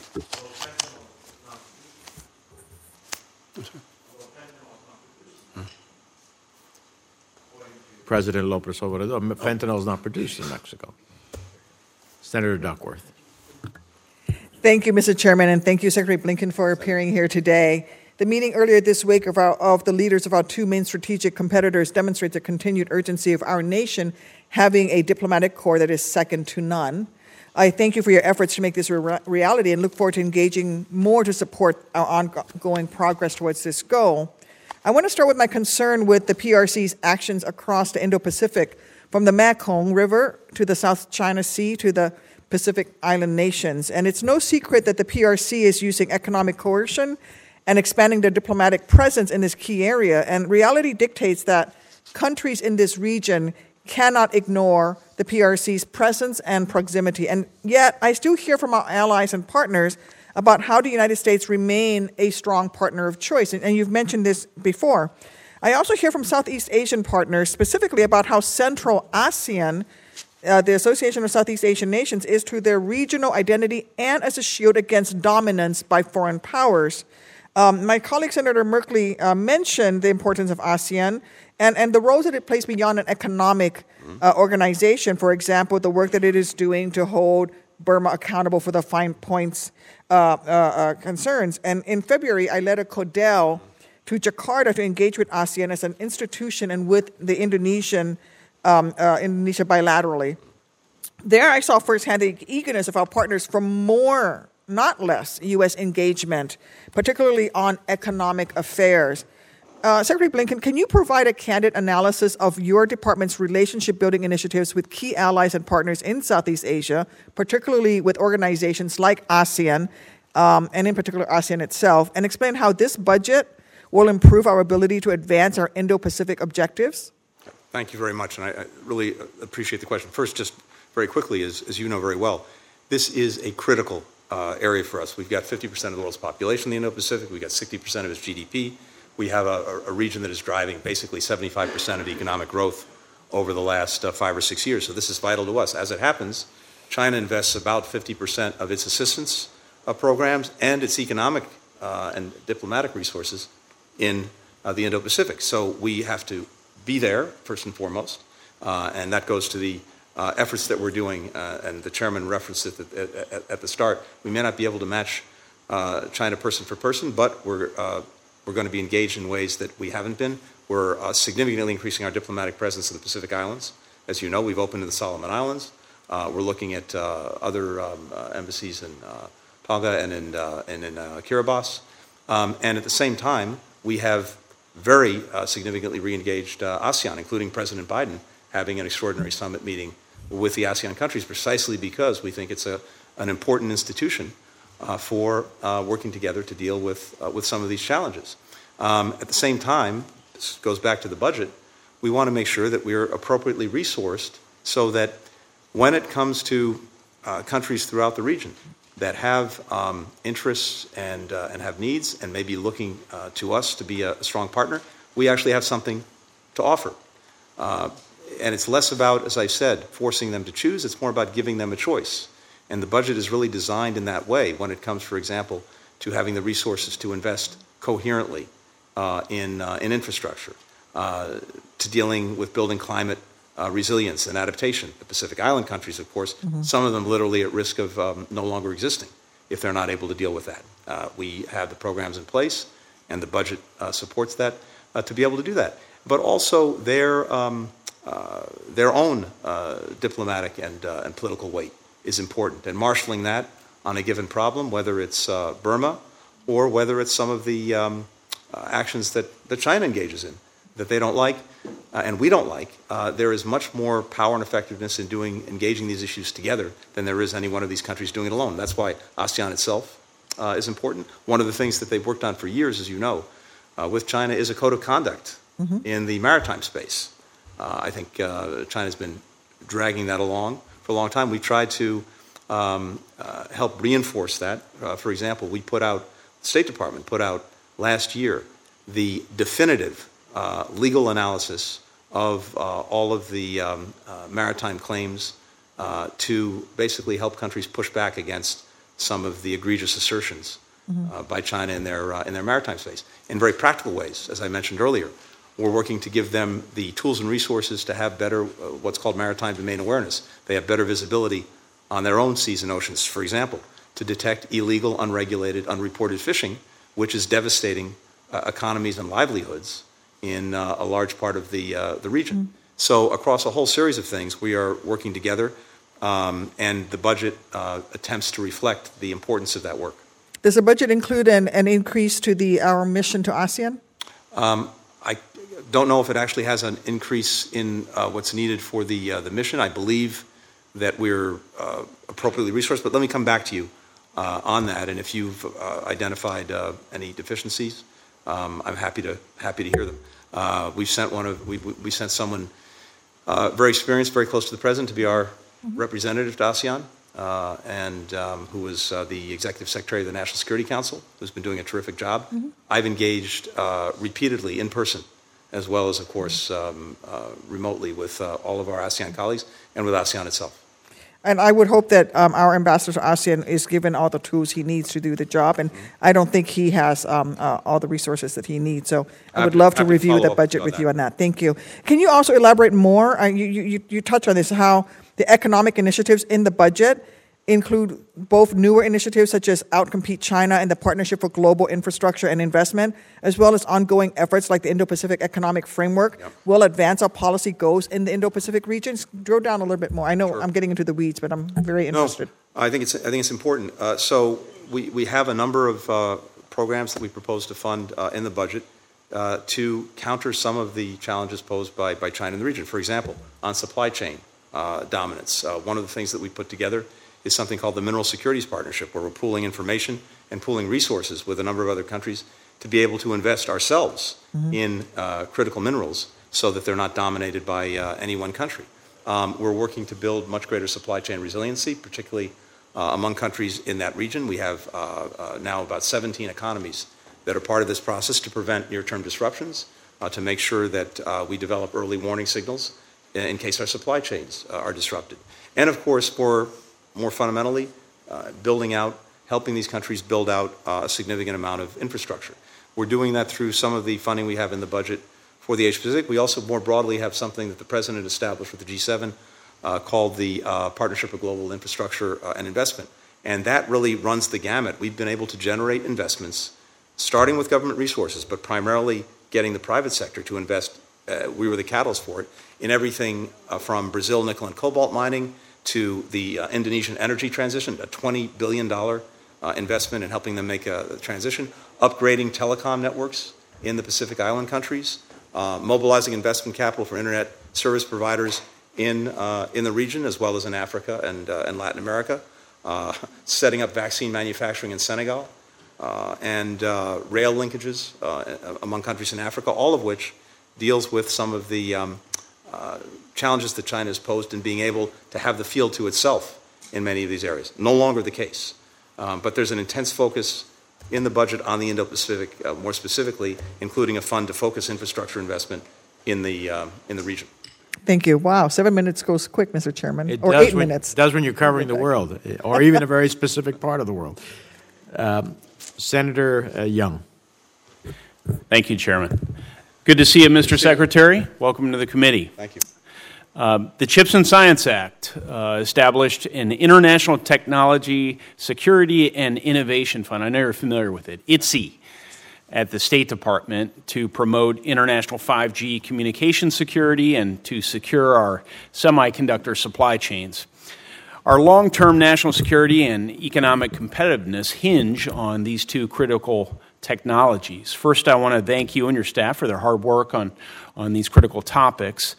I was encouraged to hear that the U.S. was first to engage with our allies to secure critical semiconductor minerals and to create additional downstream packaging capacity. In my view, the first mover advantage further emphasizes the importance of the CHIPS and Science Act. Mr. Secretary, can you describe the strategic impact it would have if the ITSE fund is fully resourced? Looking forward toward the next 5 years of this fund, what are your goals for this program, if you could discuss that, and we'll take it from there. Great. Well, Senator, thank you. And as you know, I think that with your leadership, what Congress was able to do in putting together the CHIPS and Science Act is one of the most important achievements we've had in our ability to compete effectively, particularly with China. And by the way, when I go around the world, this is one of the things I hear from country after country. They are very well aware of CHIPS and science, and they appreciate it.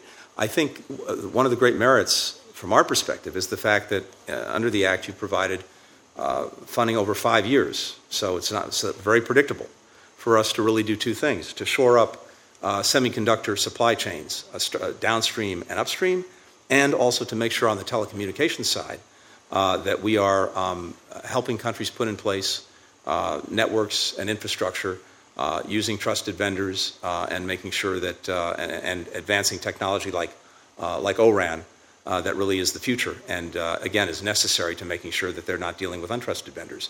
So we have, as you know, and I know our teams have been working very closely together, mapped out how we would use both prongs of the fund, that is the semiconductor prong and the information communications technology prong, making sure that we're getting the upstream inputs and providing the critical minerals that are needed for our own fabs that were now being built to actually make the chips, a market that, as you know better than anyone, the PRC currently dominates, but that now we have an ability to make real inroads on. Policy coordination among fab nations, hugely important, and we're seeing that really come to fruition. We basically can't have countries leaking technology as fast as they can make it, and I think this fund gives us the resources to do that. Expanding downstream capacity, as you mentioned, in a very significant way. And then the data mapping piece of this. We're mapping the supply chains. We're mapping all the entities involved to ensure that we are targeting them to best effect. And as I said, on the telecommunications side of things, developing, strengthening, expanding international enabling environments for these secure networks and deploying ICT networks and services in partner countries, being able to go at with a real alternative 5G coming from other places with something like ORAN, driving down the costs, providing more secure networks. And all of this mapped out over 5 years because we've got the predictable funding that is being provided. Thank you for that. I think it'll be real helpful if, on an ongoing basis, members of this committee, and I know my office has been working very closely with your team, but if we were made privy to goals and any adjustments that may be made and maybe give us some visibility into the internal tools like supply chain mapping that you're using to track progress towards those goals. So, be happy to do that. Thank you.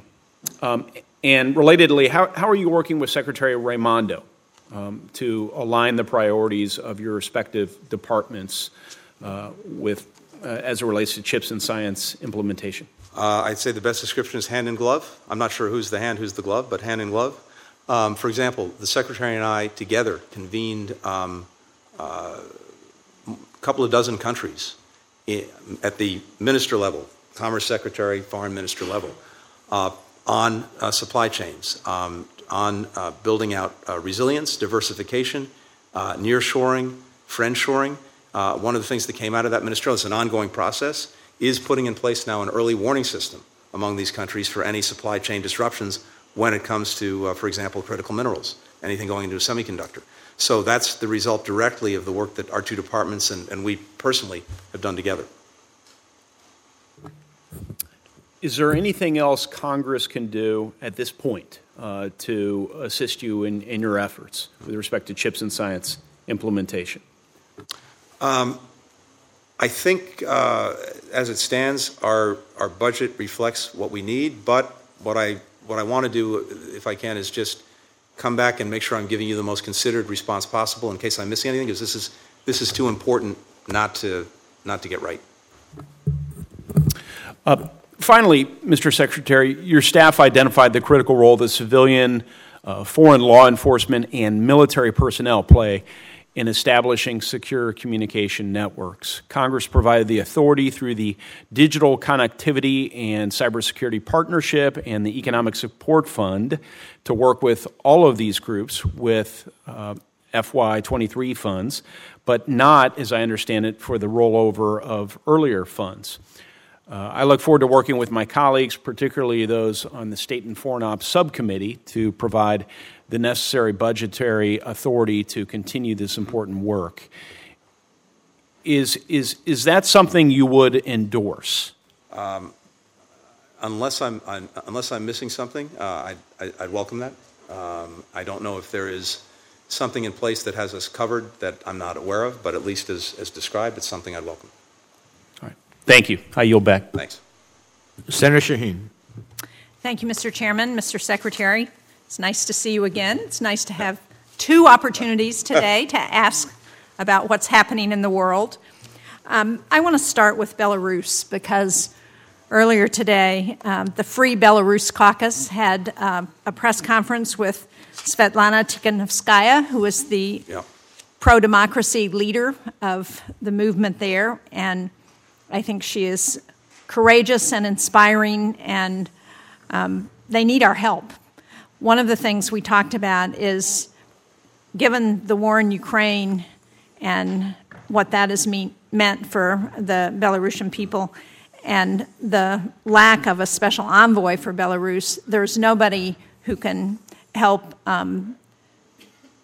encourage the Europeans and the U.S. to work together or serve as a conduit to the opposition movement. So can you talk about what you're thinking with respect to a special envoy for Belarus, and when might we see that appointment happen? No, thank you very much, Senator, for raising that. And yes, two things.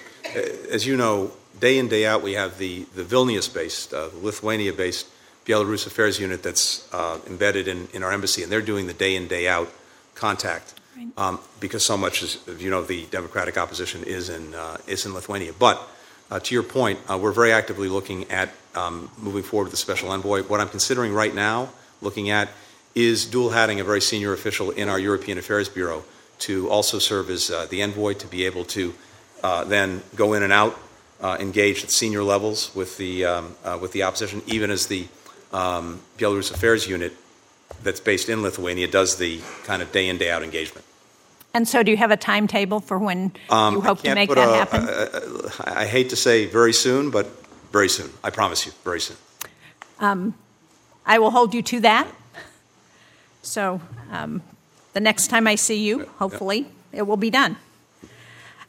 I also want to say how pleased I am to see the robust funding for the Western Balkans in the President's budget, particularly increased funding for Bosnia and Herzegovina, and also very pleased to see the work that the State Department has done with our European allies to encourage Serbia and Kosovo to come to some agreement. And I wonder if you could talk about what kind of role the Congress might play and whether there are particular incentives that we should be thinking about to ensure that that agreement actually gets implemented.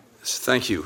This is, I think, a hopeful thing. That is the progress that's been made between Serbia and Kosovo, particularly an agreement that was reached just this past weekend to implement, with an implementation roadmap, understandings between them on the path to normalization.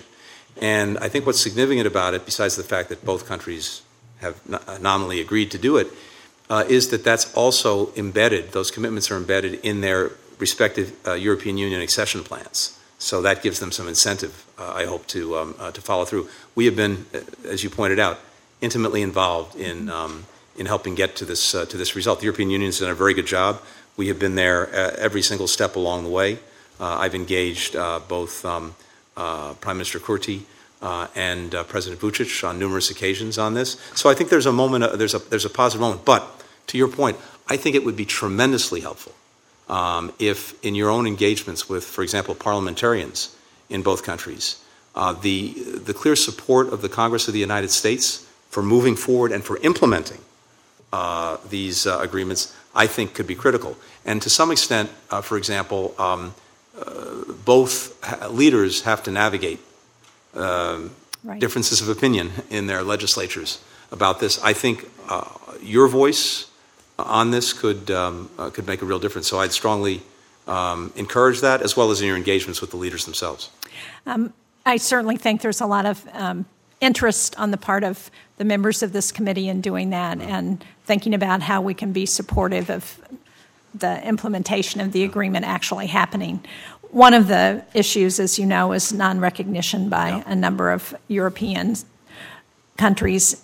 Is this an issue that you are raising with those 5 countries, and are you seeing any progress? It's very much an issue that we're raising, we'll continue to raise, but I also think this agreement, again, assuming it moves forward, actually puts us on a path toward recognition by these countries. Now, Serbia itself, that may be another matter for some time, but if they get to a normalized relationship, that would, I think, have very positive effects just in the day in, day out interactions. And I think we'll eventually get there. But for the five holdout countries, the fact that that both countries now have reached this agreement, and assuming they implement it, that will, I think, move them toward recognition. I agree. I certainly think it helps, and I think it's really important for the people in both Kosovo and Serbia to see some benefit in their personal lives from that kind of an agreement that reduces tensions and hopefully moves both countries towards membership in the EU. On Lebanon, another area where they are facing real challenges, what are we doing to try and encourage the government of Lebanon to implement necessary reforms in order to get the IMF and the World Bank to support the economic efforts that need to happen there? And what more can we do? This is another very significant challenge. The reality is, without sugarcoating it, is that the economy is in a tailspin. And you've got vacancies in the presidency, in the cabinet.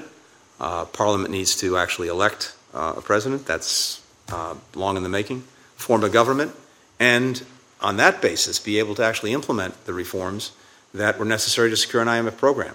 So in part, there's a chicken-egg problem here between the necessary movement on the political side and what we believe is vital on the economic side. It really is, as best we can tell, the only way out, the only way to pull back from the precipice. I don't see an international bailout coming. I really think the IMF program is critical, but to get to the IMF program, you've got to have a government in place. At the same time, we have been a very significant donor of assistance. We continue to focus on livelihood support for two critical institutions, the Lebanese Armed Forces and the Internal Security Forces. These are the state guarantors of Lebanon's sovereignty, and they've been incredibly challenged. The value of the dollar equivalent in salary to a member of the Lebanese Armed Forces has declined by 90%. Mm-hmm. So their purchasing power has basically gone to zero. That's what we've been trying to shore up. It's really important that these institutions stay and stick together. It's critical for the state. And, of course, it's critical to push back against Hezbollah trying to say, no, we're going to do that because these institutions can't. So we're very, very focused there. And we, of course, have also been focused on some energy agreements that we're working to do. And there are a number of challenges that come with those, but I think there is at least some hope on the energy supply side that we're very actively working on. But this is usually challenged. Thank you. Well, thank you. Thank you, Mr. Chairman. Senator Scott. Thank you, Mr. Chairman. Secretary, thank you for being here today, and certainly it's been a long day for you, at least listening to all the questions that you're receiving today. I know that Dr. Barrasso spent some time talking about fentanyl and the crisis that we have as a nation. Last month at a hearing here, I had an opportunity to talk about a friend of mine, a former business school dean at the College of Charleston, whose son, Alan Shaw, his namesake, lost his life to fentanyl on the first use. And it is hard to think about this crisis simply by thinking about the numbers. Over 70,000 other American families have had a similar experience.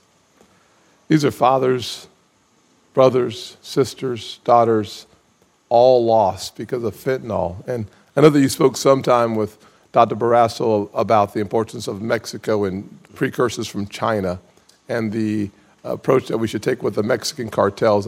I'd like for you to illuminate some of the work that we're doing, because as I look through the budget, I see a lot in the form of technical assistance, but I don't see a lasting commitment to confronting this challenge. And Secretary, I know that you know that just a few weeks ago, a few South Carolinians were kidnapped and some died at the hands of the Mexican cartels. So we take this issue seriously as a nation, but at home, This is a sensitive and serious issue. I'd like to know what we're doing from an all-of-government approach, not simply your department, but seeing it from a panoramic view, number one. Number two, what else can be done with Mexico? And number three, I know that there are times when fentanyl could literally be shipped from China straight to America. What can we do to cut that off? Yeah. Thank you very much, Senator. And I could not agree with you more. I deeply share this concern, and I think you're exactly right that it's so important to put a name and a face to it, because these numbers become abstractions. And, you know, hopefully we'd be galvanized by the fact that it is the number one killer of Americans aged 18 to 49. Amazing. But it does come down to these individual stories. And I also fully agree with you that we have to have, and I believe we do have, a comprehensive approach that here at home, I mentioned, we're of course working, as we always need to, on the demand side, on the treatment side, on the antidote side. That's vitally important, but of course that doesn't answer the problem. It's a necessary component of it. Second, we talked a little bit about this with Senator Barrasso. On the border itself, we do have good technology that can better detect the efforts to smuggle pills that are produced in Mexico and brought over the border, because 95% of this is coming through legal ports of entry. It's not being smuggled across points of the border that are in between points of entry, but at the points of entry. There is the technology that can better detect that. Third, though, Secretary, on that point, please. Is there high utilization of the technology that we have? So I think it's, as I understand it, and this is not, I don't want to try to speak authoritatively because it's beyond my area of needed expertise, but as I understand it, we've been working as a government over several years now,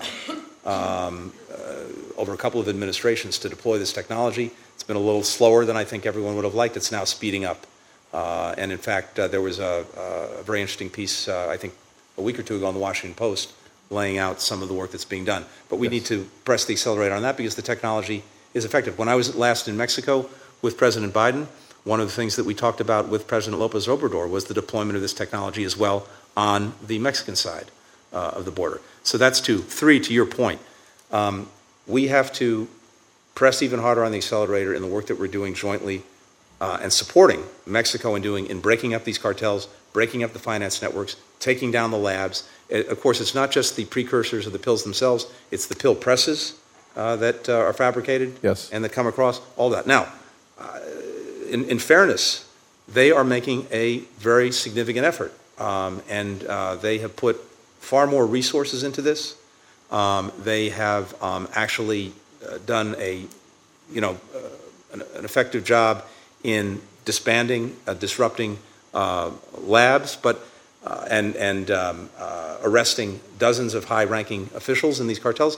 But, these labs, as you know, can fit in a room. Pop back up. Yeah, just pop back up. So that's challenging. But there's one last thing I know. Two questions with 2 minutes left, so very quickly. Wrap up. The other big piece I mentioned is internationally, one of the big problems is the diversion of perfectly legal precursors into illicit use in making fentanyl. We have seized the G20, the largest economies in the world. We just had a foreign ministers meeting. I got put on the agenda as an action item for the G20, building out a coalition to try to deal more effectively with this. And what does that mean? It means simply, among other things, that working with the private sectors in all of these countries, we do a better job sharing information about diversion, getting better labeling on legal precursors that then get diverted, and making sure that there's a program in place so that you know your customer. If you're shipping a chemical, you actually know where it's going. You put all of these pieces together, I think you can have a greater impact. Thank you. According to the recent report from the IAEA, Iran is getting dangerously close to having weapons-grade plutonium. Last month, the agency reported the discovery of uranium particles enriched up to 84%, 6% below the threshold necessary to create a nuclear weapon. Given the regime's brutal crackdown against peaceful protesters and their own efforts to sabotage the negotiations, to most people in the room, it seems clear that negotiating a new JCPOA should be completely off the table. From my perspective, I hope that's yours as well. What practical steps are you taking to work with our allies and partners to actually address this threat, especially given the fact that certain sanction requirements are about to lapse? Thank you.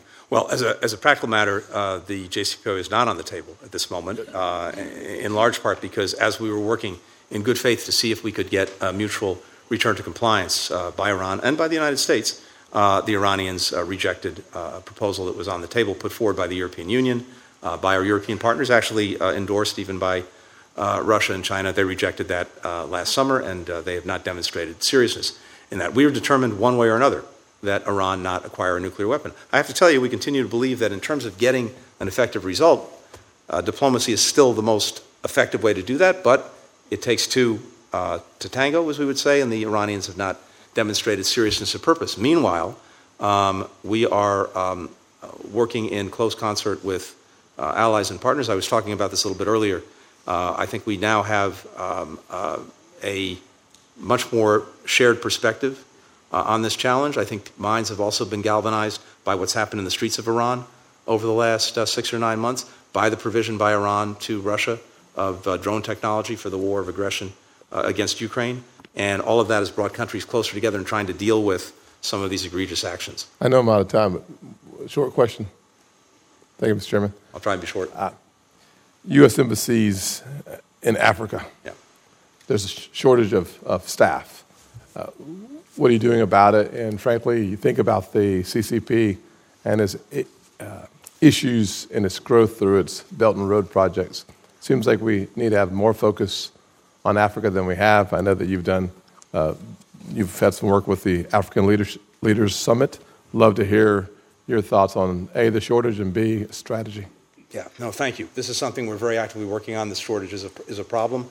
Actually, in the budget, we have increased dollars for additional hires. That will help in part. It won't solve the problem, but it will help address the problem. We're also reviewing why some of our posts don't receive sufficient bids, because, as you know, the way this works in part is our foreign service officers say, hey, here's where I want to go. And we've seen in a number of countries the bids just aren't there. We're trying to understand why that is, and then to see what we can do to incentivize people to serve in posts that, for one reason or another, have not been attracting the personnel they deserve. Yes, sir. Thank you. Thank you. Senator Cardin. Thank you, Mr. Chairman. Secretary, it's always a pleasure to have you before the committee. Thank you very much for your service. Let me start with an issue that Senator Menendez raised in his opening comments, and that is the capacity of the State Department to meet the challenges that we have globally. I think never in our history have we had so many global challenges in which the work of the State Department can be critically important for us achieving our objectives. Senator Hagerty and I have worked together in regards to the State Department's capacity to deal with these issues. We made several recommendations in the last Congress that were enacted into law. I know that you've been questioned on this before the Appropriations Committee, but I want to get our committee engaged on these issues as well. In that recommendations, some were more short-term changes that we thought should be made as quickly as possible, including dealing with the training capacity at the State Department by having a board of visitors, by making it a more professional educational experience, by expanding training opportunities. We thought these are proposals that could be implemented in the short term. Others were longer term issues, and that's why we recommended a commission, which is now in the process of being named. And I would like to get your understanding about how to implement these changes. They were done, I think, with full support and cooperation from the leadership at the State Department. We know you always have challenges. Part of this is going to be budgetary. For people to go into training, you have to be able to backfill those positions. That's not always available. So tell me how you think you can use the tools that we made available in the last Congress to implement these changes, and what we can do to help you moving forward. Well, first, let me just say how much I appreciate the work that you've done on this and the leadership on it. It is usually important to the future of the department. It's usually important to our ability to attract but also retain the best talent. And we're in a competition for talent, and we need to make sure that we have the tools not just to recruit people but to make sure that they stay at the department. I think a big part of that is career-long learning because, as we've been talking about in many ways, things are changing so fast that unless you're able to, as an institution, make sure that your people have the ability to continuously upgrade their game, you're not going to be able to do the job. Now, I think some of the tools, authorities, resources provided by Congress to us are making a big difference. For example, over the last couple of years, and now in our budget, I hope that will be realized this year, we've been able to hire a significantly greater number of people, both foreign service officers as well as civil servants.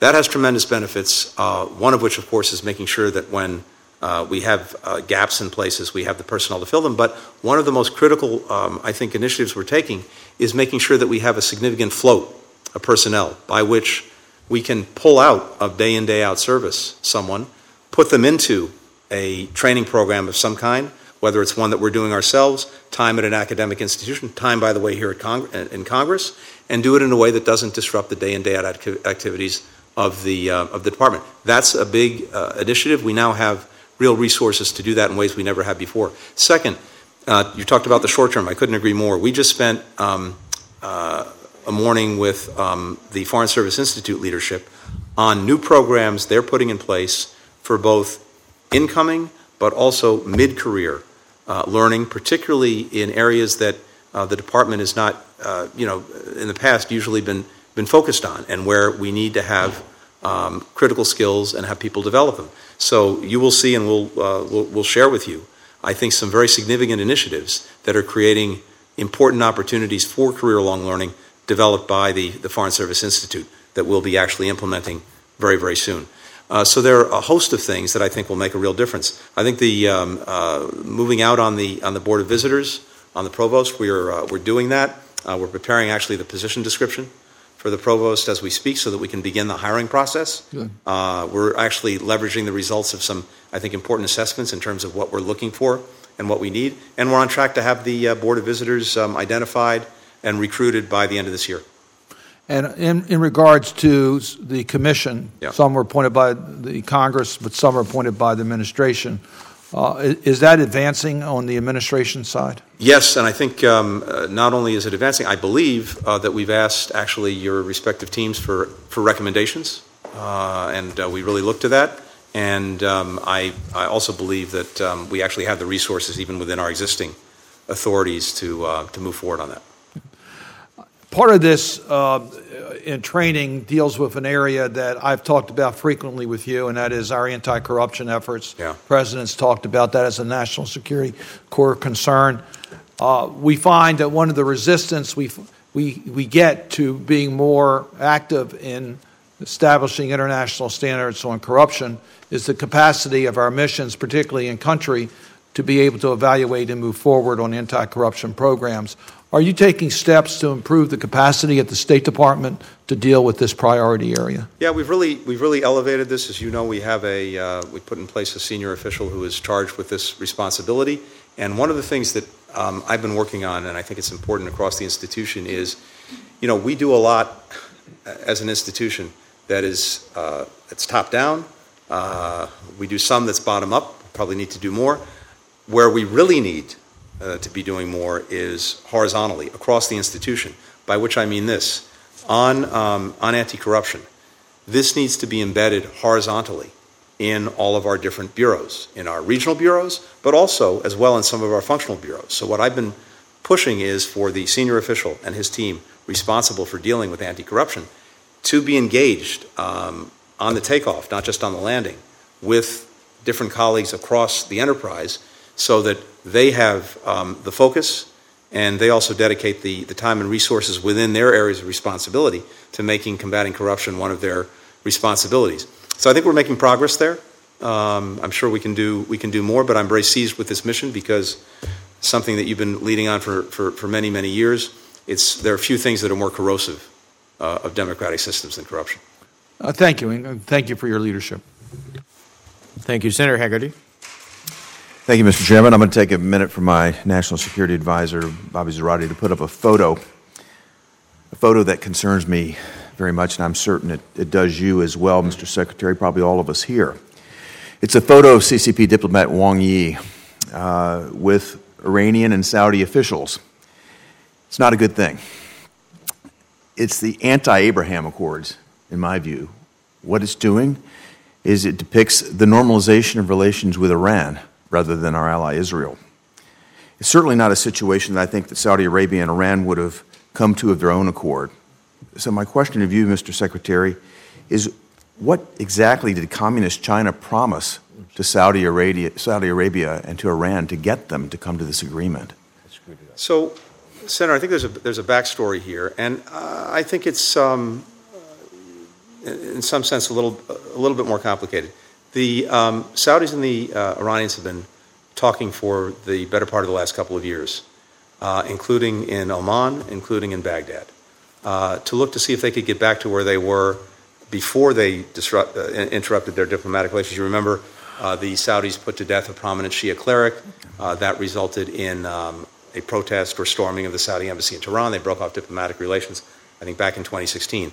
But in the last couple of years, not a couple of months, they've been looking to see if they could get back to a slightly more normal place.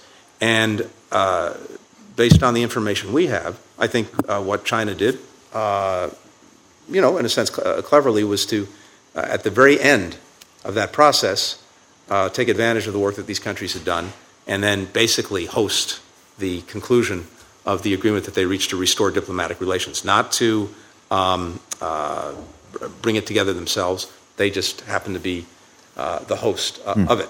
And I think it, sent a diplomatic signal. There's no doubt about that. I have to say, I see some positives to this as well as some concerns. The positives are these. If, and there's a big if here, because we really don't know if the commitments made under this agreement will actually be implemented. That really remains to be seen. And we've seen in the past that Iran has promised to do things that, of course, it's not done. But if they do, and principally, if they cease or reduce their support to the Houthi rebels in Yemen, who, among other things, are attacking Saudi Arabia and helping to perpetuate a war in Yemen, if that stops or decreases, that can be beneficial. It can be beneficial to ending the war in Yemen. It can be beneficial to helping defend or make sure that Saudi Arabia is not under attack. There are 80,000 Americans in Saudi Arabia. We have an interest in that too. So it's a long way of saying, if this results in the curbing of some of Iran's malicious activities, I actually don't think that's a bad thing. By the way, it does not in any way substitute for our determination to pursue the deepening as well as the expansion of the Abraham Accords. I had a long discussion with Prime Minister Netanyahu about this when I was recently in Israel. We're very focused on that. And I also don't think it will change the interests of other countries in pursuing that. To go back to the photo itself, though, I think the image itself suggests to me that China may be trying to pull our ally Saudi Arabia into their orbit, along with Russia and Iran. It also suggests to me that China may be laying the groundwork for a petro-yuan environment rather than to replace the petrodollar. I think this is something that would benefit from a deeper conversation with you, perhaps a conversation in closed session, and I might ask the chairman and ranking member if we could arrange that at some point soon. I think that would be beneficial. I'd like to show another image that is also quite concerning.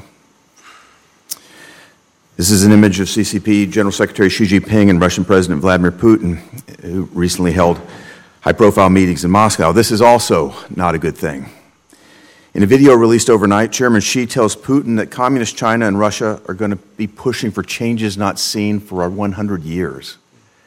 And I'd like to know, Mr. Secretary, what changes not seen for 100 years is Xi Jinping talking about? And would that be detrimental to U.S. national security interests? What impact would those changes have on U.S. national security interests? Well, I think it's no secret that both countries have a very different worldview than our own, or for that matter, a different worldview than dozens and dozens of our allies and partners around the world. And in particular, they have a different view of what a world order and rules of the road should look like than we do.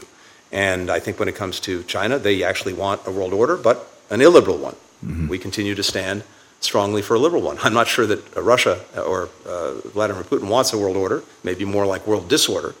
But in part, as a result of having this very different worldview than we do, they have a marriage of convenience. I'm not sure if it's conviction. Russia is very much the junior partner in this relationship, and we've seen that again on display, quite literally, right here before us. Recall, as you know, right before the Russian aggression against Ukraine, they had a meeting. They talked about a partnership with no limits, and we've seen further expression of that. But as they've been doing this, we have been, over the last 2 years, re-energizing, rejuvenating, re-engaging all of our alliances and partnerships, and in ways that are paying tremendous dividends both in dealing with the Russian aggression against Ukraine and in dealing with some of the challenges posed by China. We have greater convergence today with allies and partners in Europe as well as in Asia on how to deal with those challenges than we've had, in, certainly in my memory. And besides doing that, we've also created new coalitions of countries that are kind of more fit for purpose on individual issues. I mentioned earlier the Mineral Security Partnership, where we're getting countries together. Yeah, I'm going to have to, just because of time, I have to go to my next question, but this is a topic we've discussed in the past. I know you've discussed with my colleagues today, and that has to do with fentanyl and the ravages that it's creating on America. We spoke about this a year ago, and since we spoke about it, how many sanctions have been placed on Chinese individuals or entities that are involved in the fentanyl trade? What we've been working to do, the aspect of China that is deeply problematic, as you know, when it comes to fentanyl, is the production in China of precursors that then become used in the production of fentanyl. And we have sought to try to get China to, in a cooperative way, because it's actually in their interest to do this, to deal more effectively in cracking down on the diversion of those precursors. I'm going to interrupt just because, in the interest of time. I understand that you've sought to do so, but it's not worked. And in fact, there have been zero sanctions issued since you and I talked about this. How hard would it be for President Biden to pick the phone up and call President Xi Jinping tomorrow and lay out a set of consequences, including sanctions, that are going to be delivered upon China if they don't stop sending fentanyl and fentanyl precursors here to kill our youth? 70,000 young people a year are dying at this, 23 times the deaths associated with the 9/11 attacks. This is a war on our youth. We've got to do something about it, Mr. And like you, I am very seized with this, including in my own engagements with Chinese counterparts and Chinese officials. We've made very clear to them that we need to see this cooperation on dealing with synthetic opioids and fentanyl. And if that cooperation is not forthcoming, we're going to have to look at other steps that we can take. What we want to do is to make sure that we are being as effective as possible. One of the challenges when it comes to, as I mentioned, China, is that what often happens is perfectly, as you know, legal chemicals, precursors, get diverted either intentionally or unintentionally, in some cases, to the illicit production of fentanyl. There are agreements, systems, procedures that we want to put in place, which is why I seized the G20 with this just a few weeks ago, and now have agreement from the G20, which includes China, leading countries, economies in the world, to work on this together. For example, much better information sharing, labeling, know your customer, so that at least when it comes to the unintentional diversion of these precursors, we're doing something about that. Now, if it's intentional, that, of course, is a different matter. Thank you. Thank you, Mr. Senator Van Hollen. Thank you, Mr. Chairman. Mr. Secretary, good to see you this afternoon. Thank you for your testimony this morning in appropriations. And for the benefit of Chairman Menendez, I thank the Secretary for the implementation of the Foreign Service Families Act that we passed a couple years ago. And, Mr. Chairman, thank you for your help in getting that through the United States Congress. We also discussed the meeting that took place that was just portrayed in this photograph between Putin and Xi. And Mr. Secretary, you underscored what I think is an imperative, that we be prepared, fully prepared, if China provides material military support to Russia, to work in concert with our allies to immediately impose very tough economic sanctions. And I know work's being done to make sure we're ready to do that. I understand the issue of the Critical Minerals Security Partnership was raised here, so I won't go over that. I do want to follow through on a couple issues that were raised at this morning's hearing, one by my colleague, Senator Schatz, on the issue of press freedom, because I appreciate very much the State Department Human Rights Report, and I appreciate the fact that it is insulated, I think, to the extent possible and pretty well, from political forces. I know what a challenge that is. I do want to just raise concerns about crackdown on freedom of the press in two countries where I hope we will continue to have strong relations with. One is a country I've spent a lot of time in, a member of the Quad, and that's India. If you look at recent reports, there's a significant crackdown on press freedom in India. It is the world's largest democracy, but this is very, very troubling. The other is neighboring Pakistan. which it's, at times has had a very vibrant press, but right now we're seeing a critical crackdown. And I just want to point out that the State Department Human Rights Report, which was just released Monday, indicates that both India and Pakistan have seen increasing threats on press freedom. Both countries are increasingly dangerous places for journalists trying to do their jobs. And the State Department's not alone in this. Other organizations that are out there to protect freedom of the press have indicated both these countries have serious problems. Reporters Without Borders ranks India 150 out of 180 and Pakistan 157 out of 180. So I'm not going to go into great detail today, but I am interested in following up with you and your team on those issues. I do want to pick up on our earlier conversation today about some concerning actions taken by the government of Israel as we work to try to create a period of time where we can de-escalate.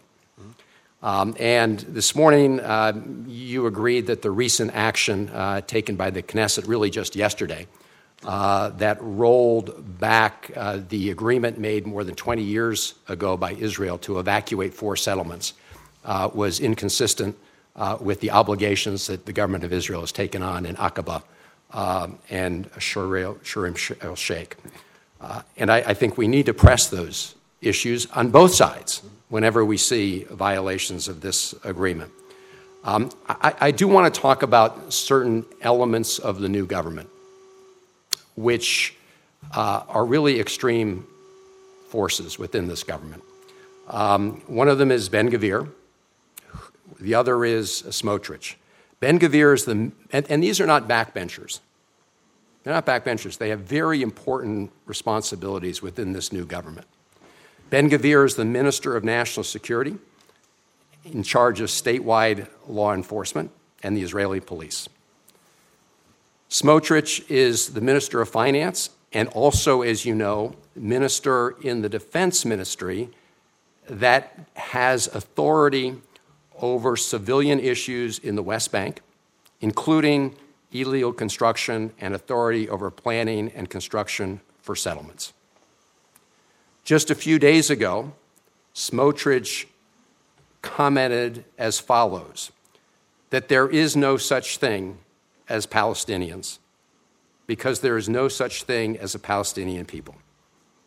This was condemned by Biden administration officials, and Mr. Secretary, you're here today. Do you join in condemning that comment? I do. And this is not the first time, right, that Smotrich has made these very incendiary comments, incitements to violence. It was just a few weeks ago where he stated in reference to the Palestinian village of Hawara that it needs to be, quote, wiped out, unquote, and that, quote, the state of Israel should do it, unquote. Now, I agree with President Biden as a longtime supporter of the U.S.-Israel relationship that it's been built on interests and built on values.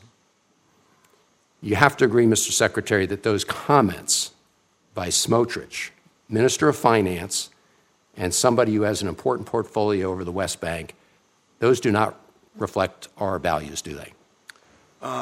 They do not, and I would also point out that the second comment you alluded to on Hawara, Prime Minister Netanyahu insisted that the person in question walk those comments back, which he did, right, for what that's worth.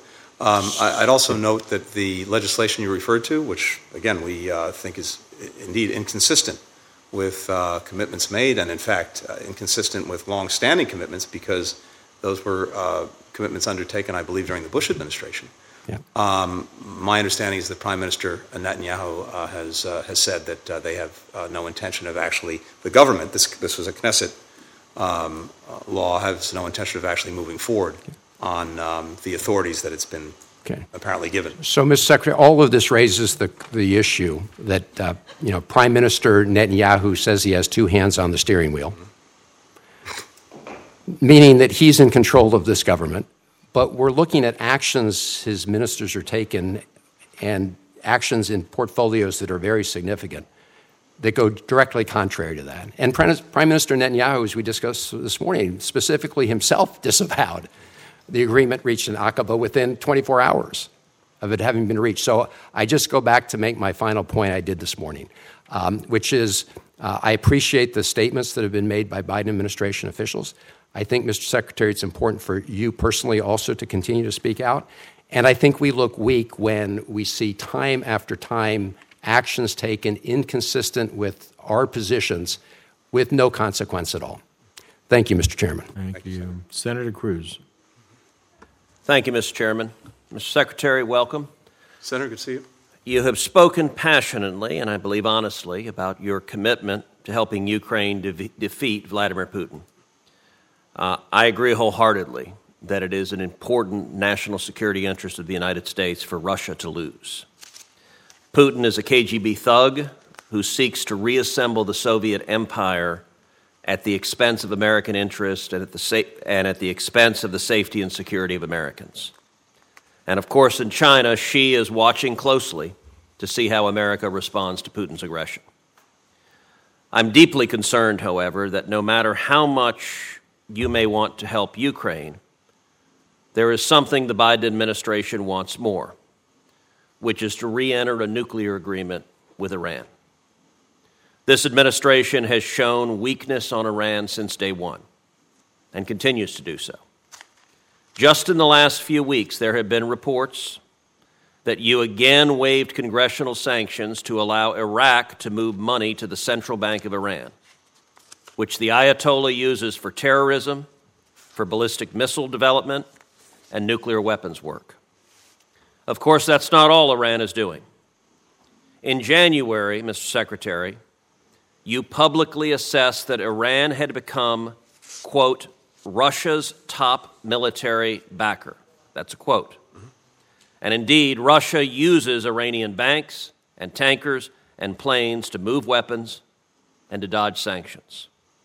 Yet the administration and the State Department in particular continue to allow Russia-Iranian cooperation out of a refusal to crack down on Iran.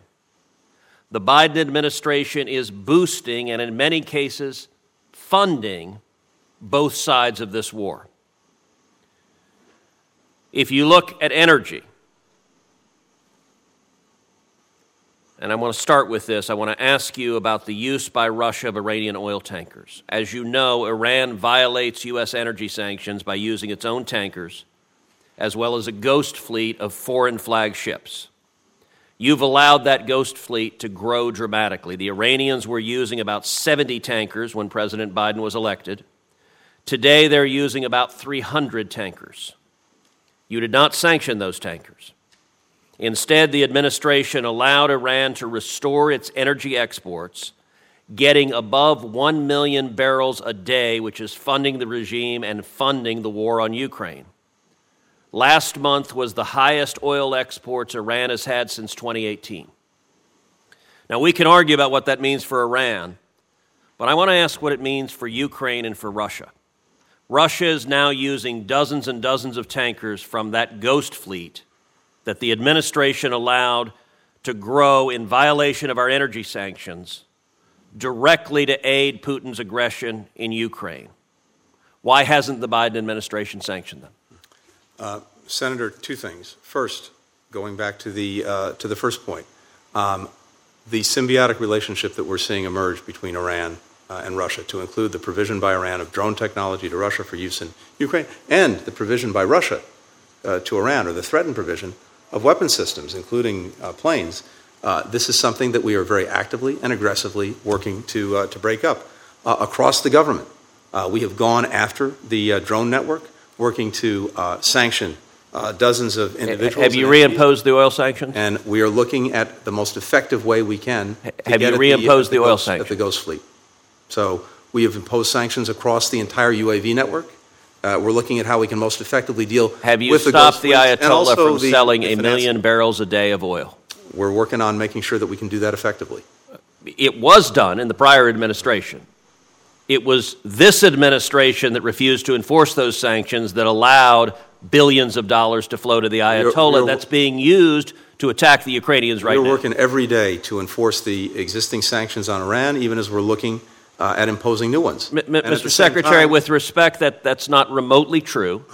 The oil sanctions you could enforce tomorrow, but it is a political decision not to enforce it, and you are providing the funds that Iran is using to provide drones that are attacking Ukrainian military, attacking Ukrainian civilians.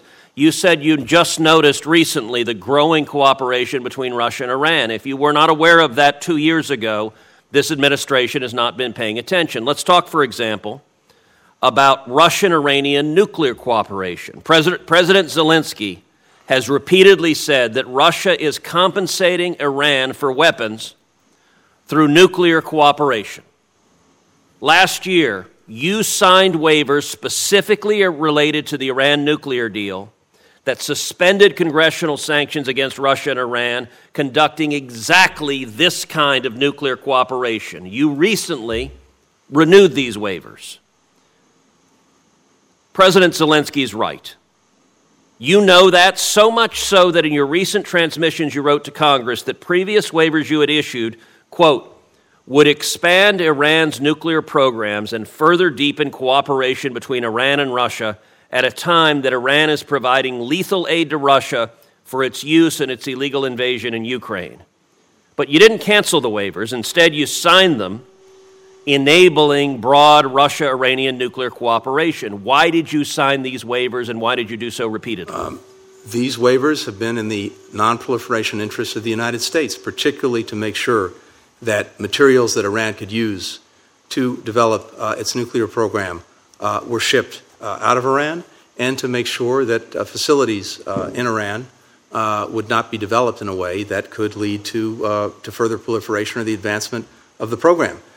In the last instance, we have narrowed the waivers significantly, again, to make sure that they're focused only on activities that actually advance our nonproliferation goals. To make sure that Mr. Secretary, with all due respect, that answer does not pass the laugh test. Under this administration, you have allowed Iran to get to the brink of a nuclear weapon. There's no work being conducted to make the program safer. Russia's on the side of Iran, and Iran is on the side of Russia. They're both against us. And it's staggering that the Biden administration would say Russia's still on our side trying to constrain Iran. You could halt this cooperation. You could halt the civilian nuclear cooperation with Russia. You could halt the oil sales. But this administration is not willing to do so because of politics. And as a result, the billions of dollars the Ayatollah is getting because of your decisions and President Biden's decisions are funding the war in Ukraine. Why is this administration funding both sides of this war? I fundamentally disagree with that judgment, Senator. We had Iran's nuclear program in a box. Unfortunately, it got out of that box as a result of pulling out, not by us, of the nuclear agreement. As a result, despite the maximum pressure that's been exerted by the previous administration. Would you answer the question I asked? Why are you funding both sides of the war? That nuclear program has moved forward. Would you answer the question, why are you funding both sides of the Ukraine war? We're not funding both sides. We're trying to make sure, wherever we can, that we're pushing back on Iran having access to resources. But you're not going to stop the oil sales. We're looking at the most effective way to deal with. Enforce the sanctions. It's not complicated. Senator Booker. Mr. Secretary, it's good to see you. And I want to thank you again for having members of this committee over to the State Department. I thought it was a really productive conversation. I just want to jump in first and foremost just about food security in general. The Black Sea Grain Initiative was extended on March 18th. It gives me a lot of hope, but for only 60 days, unfortunately. And half of that time period stipulated really in the original agreement makes me have some concerns.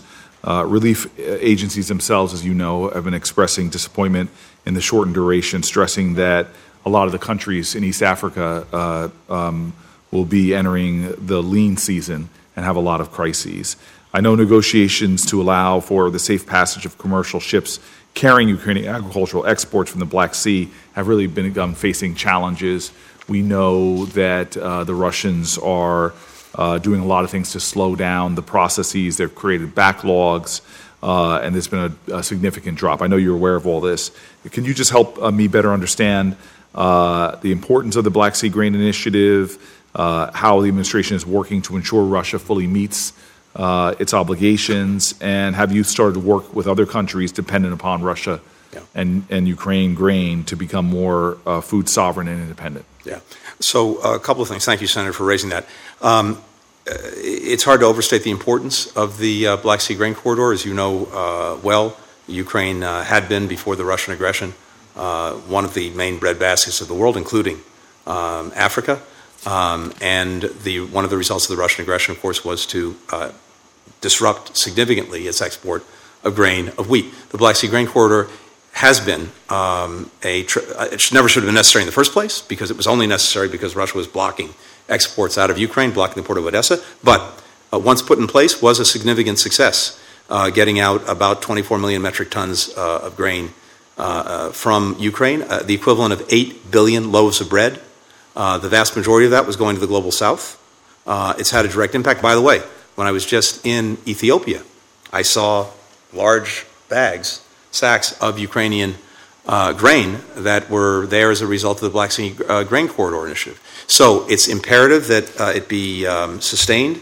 There is a renewal, but the Russians continue to manipulate it and play with it. The number of ships, as you mentioned, that are actually allowed to go through, they have been playing games with, so that the number of ships is smaller.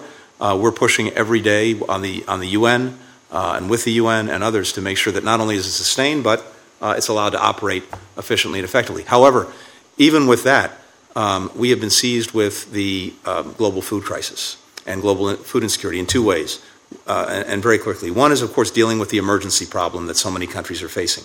Over the last year, we provided, on top of what we were already doing, an additional $13.5 billion to advance food security around the world and to deal with emergency situations. We're by far the largest donor to the World Food Program. We provide about 50% of its budget. And do you think that the fiscal year 2024 request of, I think it's about $5 billion, if I'm getting this right, is that enough? I want to say at this point, I believe it is, but this is a perfect storm in so many ways that could get worse. So we want to make sure that we retain the flexibility. We have the Feed the Future program, which is dealing with the longer-term aspect of this, which is well-funded and is in the budget. This is helping countries actually build their own sustainable productive capacity, not just have to rely on emergency assistance. Can I dig deeper in your recent trip to Ethiopia? Yeah. You said that both sides have been guilty, really, of war crimes.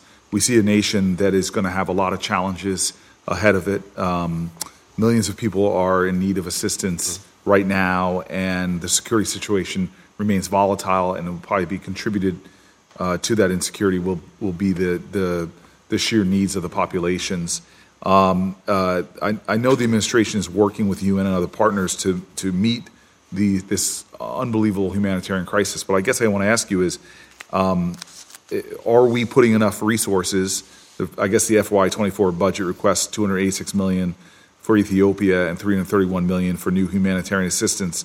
I'm just curious, as you engage with people on the ground, are we doing enough in terms of helping that country get up off its knees after this horrific crisis and humanitarian crisis? So, one, I believe that we are, but I also believe and hope that we'll actually be able to do more. And partly that is dependent on Ethiopia following through on the hugely important agreement that was reached for the cessation of hostilities in Tigray. We're not erasing the last couple of years, and in fact, as you noted, we just announced the other day that it's our assessment that all sides have committed atrocities, and we detail those.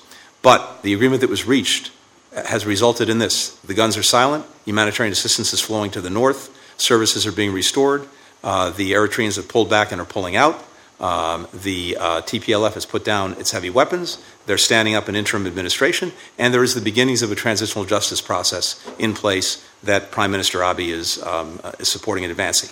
What I told him when I saw him was, as they move down this road and implement the very important decisions we've made, that will allow us, and presumably allow Congress, to support greater renewed engagement with Ethiopia, greater renewed support, both in terms of our own assistance programs, some of which, now I will say, despite the last 2 years, when it comes to basic humanitarian assistance in Ethiopia, we've sustained virtually all of it. But there are other things that can be done on an economic level that would really benefit Ethiopia. And as it travels this path of peace, of accountability, of reconciliation, we'll be able to do that. The international financial institutions as well are looking at how they can re-engage. Can I just really quickly, I know it's a priority for you about diversity and inclusion, and I really appreciate the conversations we've had since before you were even confirmed. In July, a GAO report analyzing the department's DEIA practices provided a lot of recommendations, in short.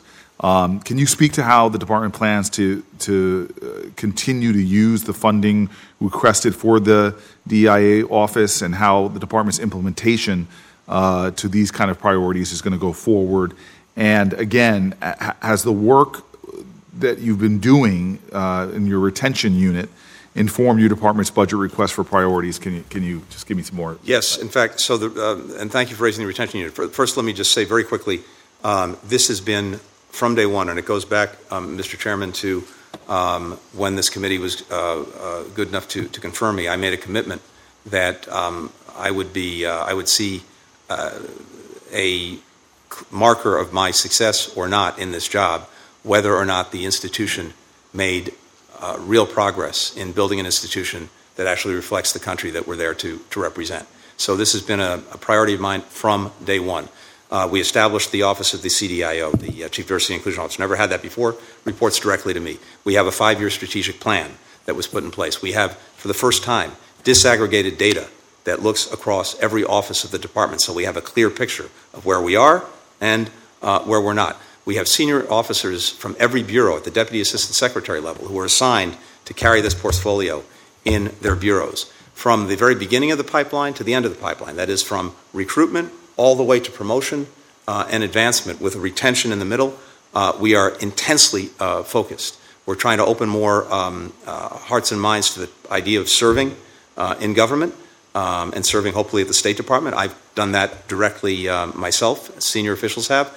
Retention, though, is a critical piece, because what we found is we get people through the door at C Street, but then they don't stay, and disproportionately, the people who don't stay tend to be from groups that have been historically underrepresented at the department. So we needed to understand why.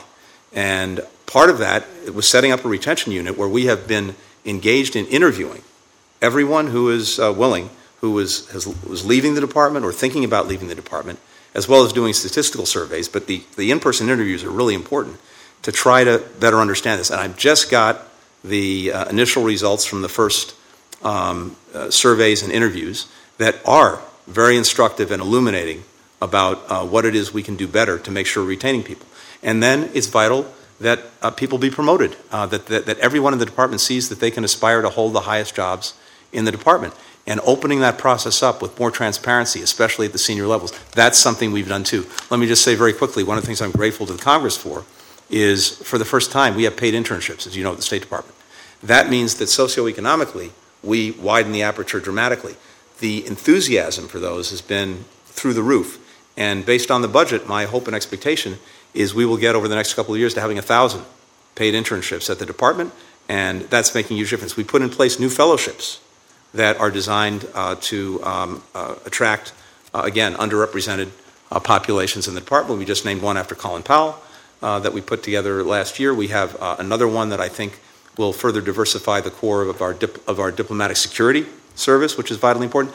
Anyway, it's a long way of saying there is a lot that is going on, and it's something that I'm absolutely seized with. But I want to make sure that, last thing I'll say is, the more we're able to institutionalize these initiatives so that they remain there long after, I'm gone and others are gone, that's hugely important too. So we're looking at ways to do that effectively. It's tremendous work. And when it comes to naming fellowships, after this hearing, you might want to name one after Ted Cruz. I'm sure that would go a long way in bipartisan unity and support for the State Department's programs. Thank you, Senator. That's good, wise advice from a Jersey boy. I'm not going to follow on that. But I, Mr. Secretary, you've been very gracious with your time. I just want to close out on a couple of questions, please, and then we'll let you go.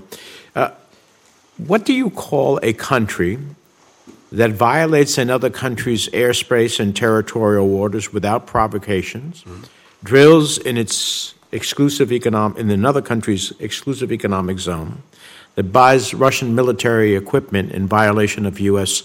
law, that has more lawyers and journalists in jail than almost any other country, and jails its main political opponent right before elections, a country that seeks by force to block the rights of an EU country to explore its energy deposits off its outer continental shelf, a country that not has joined EU-led sanctions against Russia but has exported about $800 million worth of goods to Russia, a country that continues airstrikes in Iraq and Syria, including against U.S. partners like the Syrian Democratic Forces, that stops a critical enlargement of NATO, that continues to occupy a EU country with 40,000 troops, and in violation of UN Security Council resolutions seeks to open up an area that has been frozen by the United Nations, that denies religious freedom to the religious leader of millions of citizens of Greek Orthodox faith, that converts a church into a mosque in violation of its UNESCO commitments, and that arrests and jails U.S. embassy locally employed staff. What do you call such a country? I think I would call that a challenging ally. Well, I call the country Turkey. And the reality is I don't believe that's such a country, and I didn't continue, which I could have, deserves to have F-16 sold to it. I mean, I don't know what messages we send in the world that you can do all of those things, and yet you can get U.S. military assistance at the end of the day. So I know the aspiration we have for Turkey, but it is not the Turkey under President Erdogan. And so it seems to me there has to be a roadmap in which it says if you really want this, then you have to, deal with some of these issues. Because if we just give them the F-16s and all of this remains outstanding, well, I don't know what global message we send.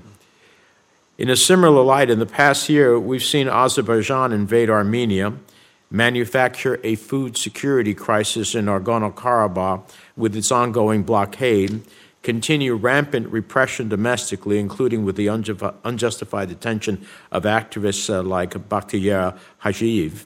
In the past 5 years, we've seen Azerbaijan start a war that killed 6,500 people, forced almost 100,000 Karabakh Armenians from their homes. So I am concerned about providing assistance to the Aliyev regime, but it strikes me as particularly egregious that the administration would request $700,000 in international military education and training funds for Azerbaijan. So can you explain to the American people why we would want to provide military education and training to an aggressor state that attacks its neighbors and violates the rights of its citizens? So, Senator, I know we've had opportunity to discuss this before. There are a few things here. First of all, when it comes to the military assistance, and particularly to the infamous Section 901 waiver that we engage in, look, there's some very practical reasons for that. One is to actually strengthen, as you know, the interoperability between their forces, ours, NATO's. They engage in peacekeeping. They have a long border with Iran that needs defending. But also, to this point, we think there's real benefit to increasing the Western education, maybe orientation, of some of their officers. So that's important. But let me just step back for one second. I hope that Western education isn't what they've learned to do, what they did in blockading these people, starting a conflict, 6,500 dead. That I hope is not Western education. Just to step back for one second, because I do think this is an important moment and something that I think we should really also pursue the conversation on.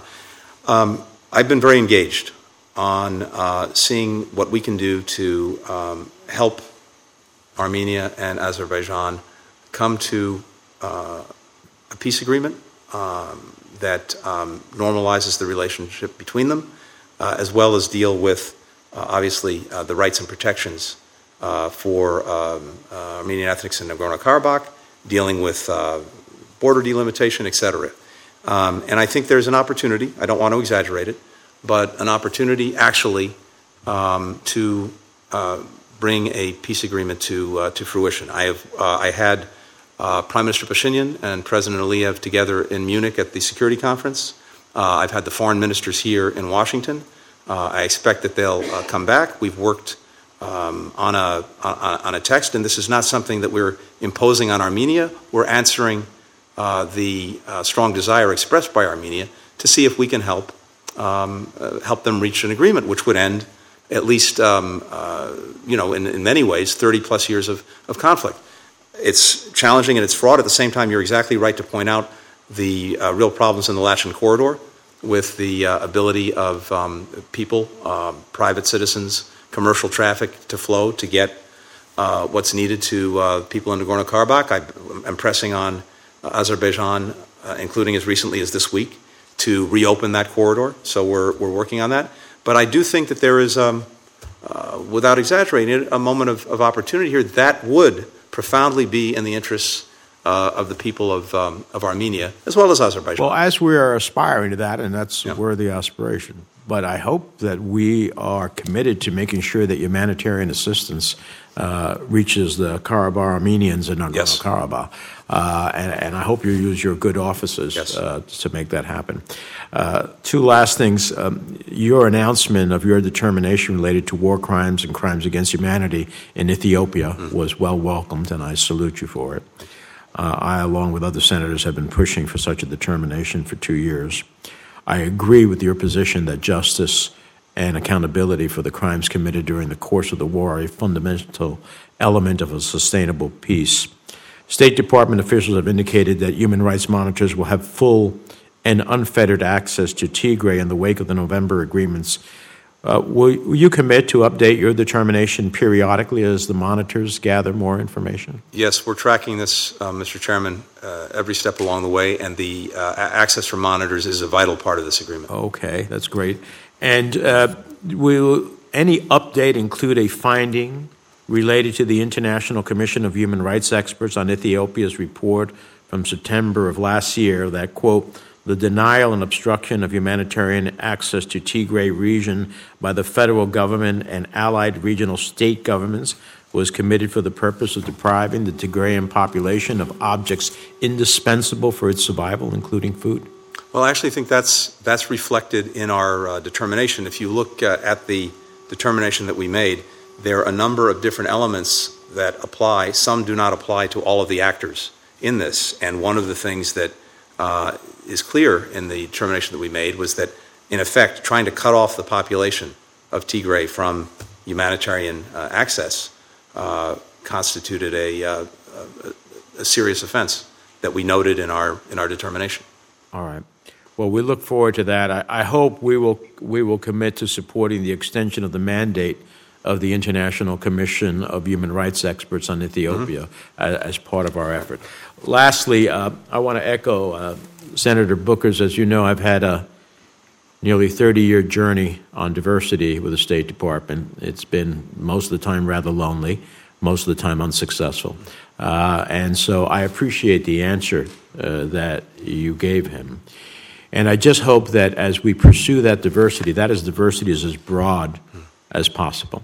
And that what we're doing in the budget, which seeks the recruitment and retention of an additional 164 foreign service and 351 civil service personnel, it is going to have these DEIA initiatives, penetrating that effort as well. Is that what your expectation? Yes, and in fact, we made changes to the foreign service exam to make sure that it was unintentionally, but as a practical matter,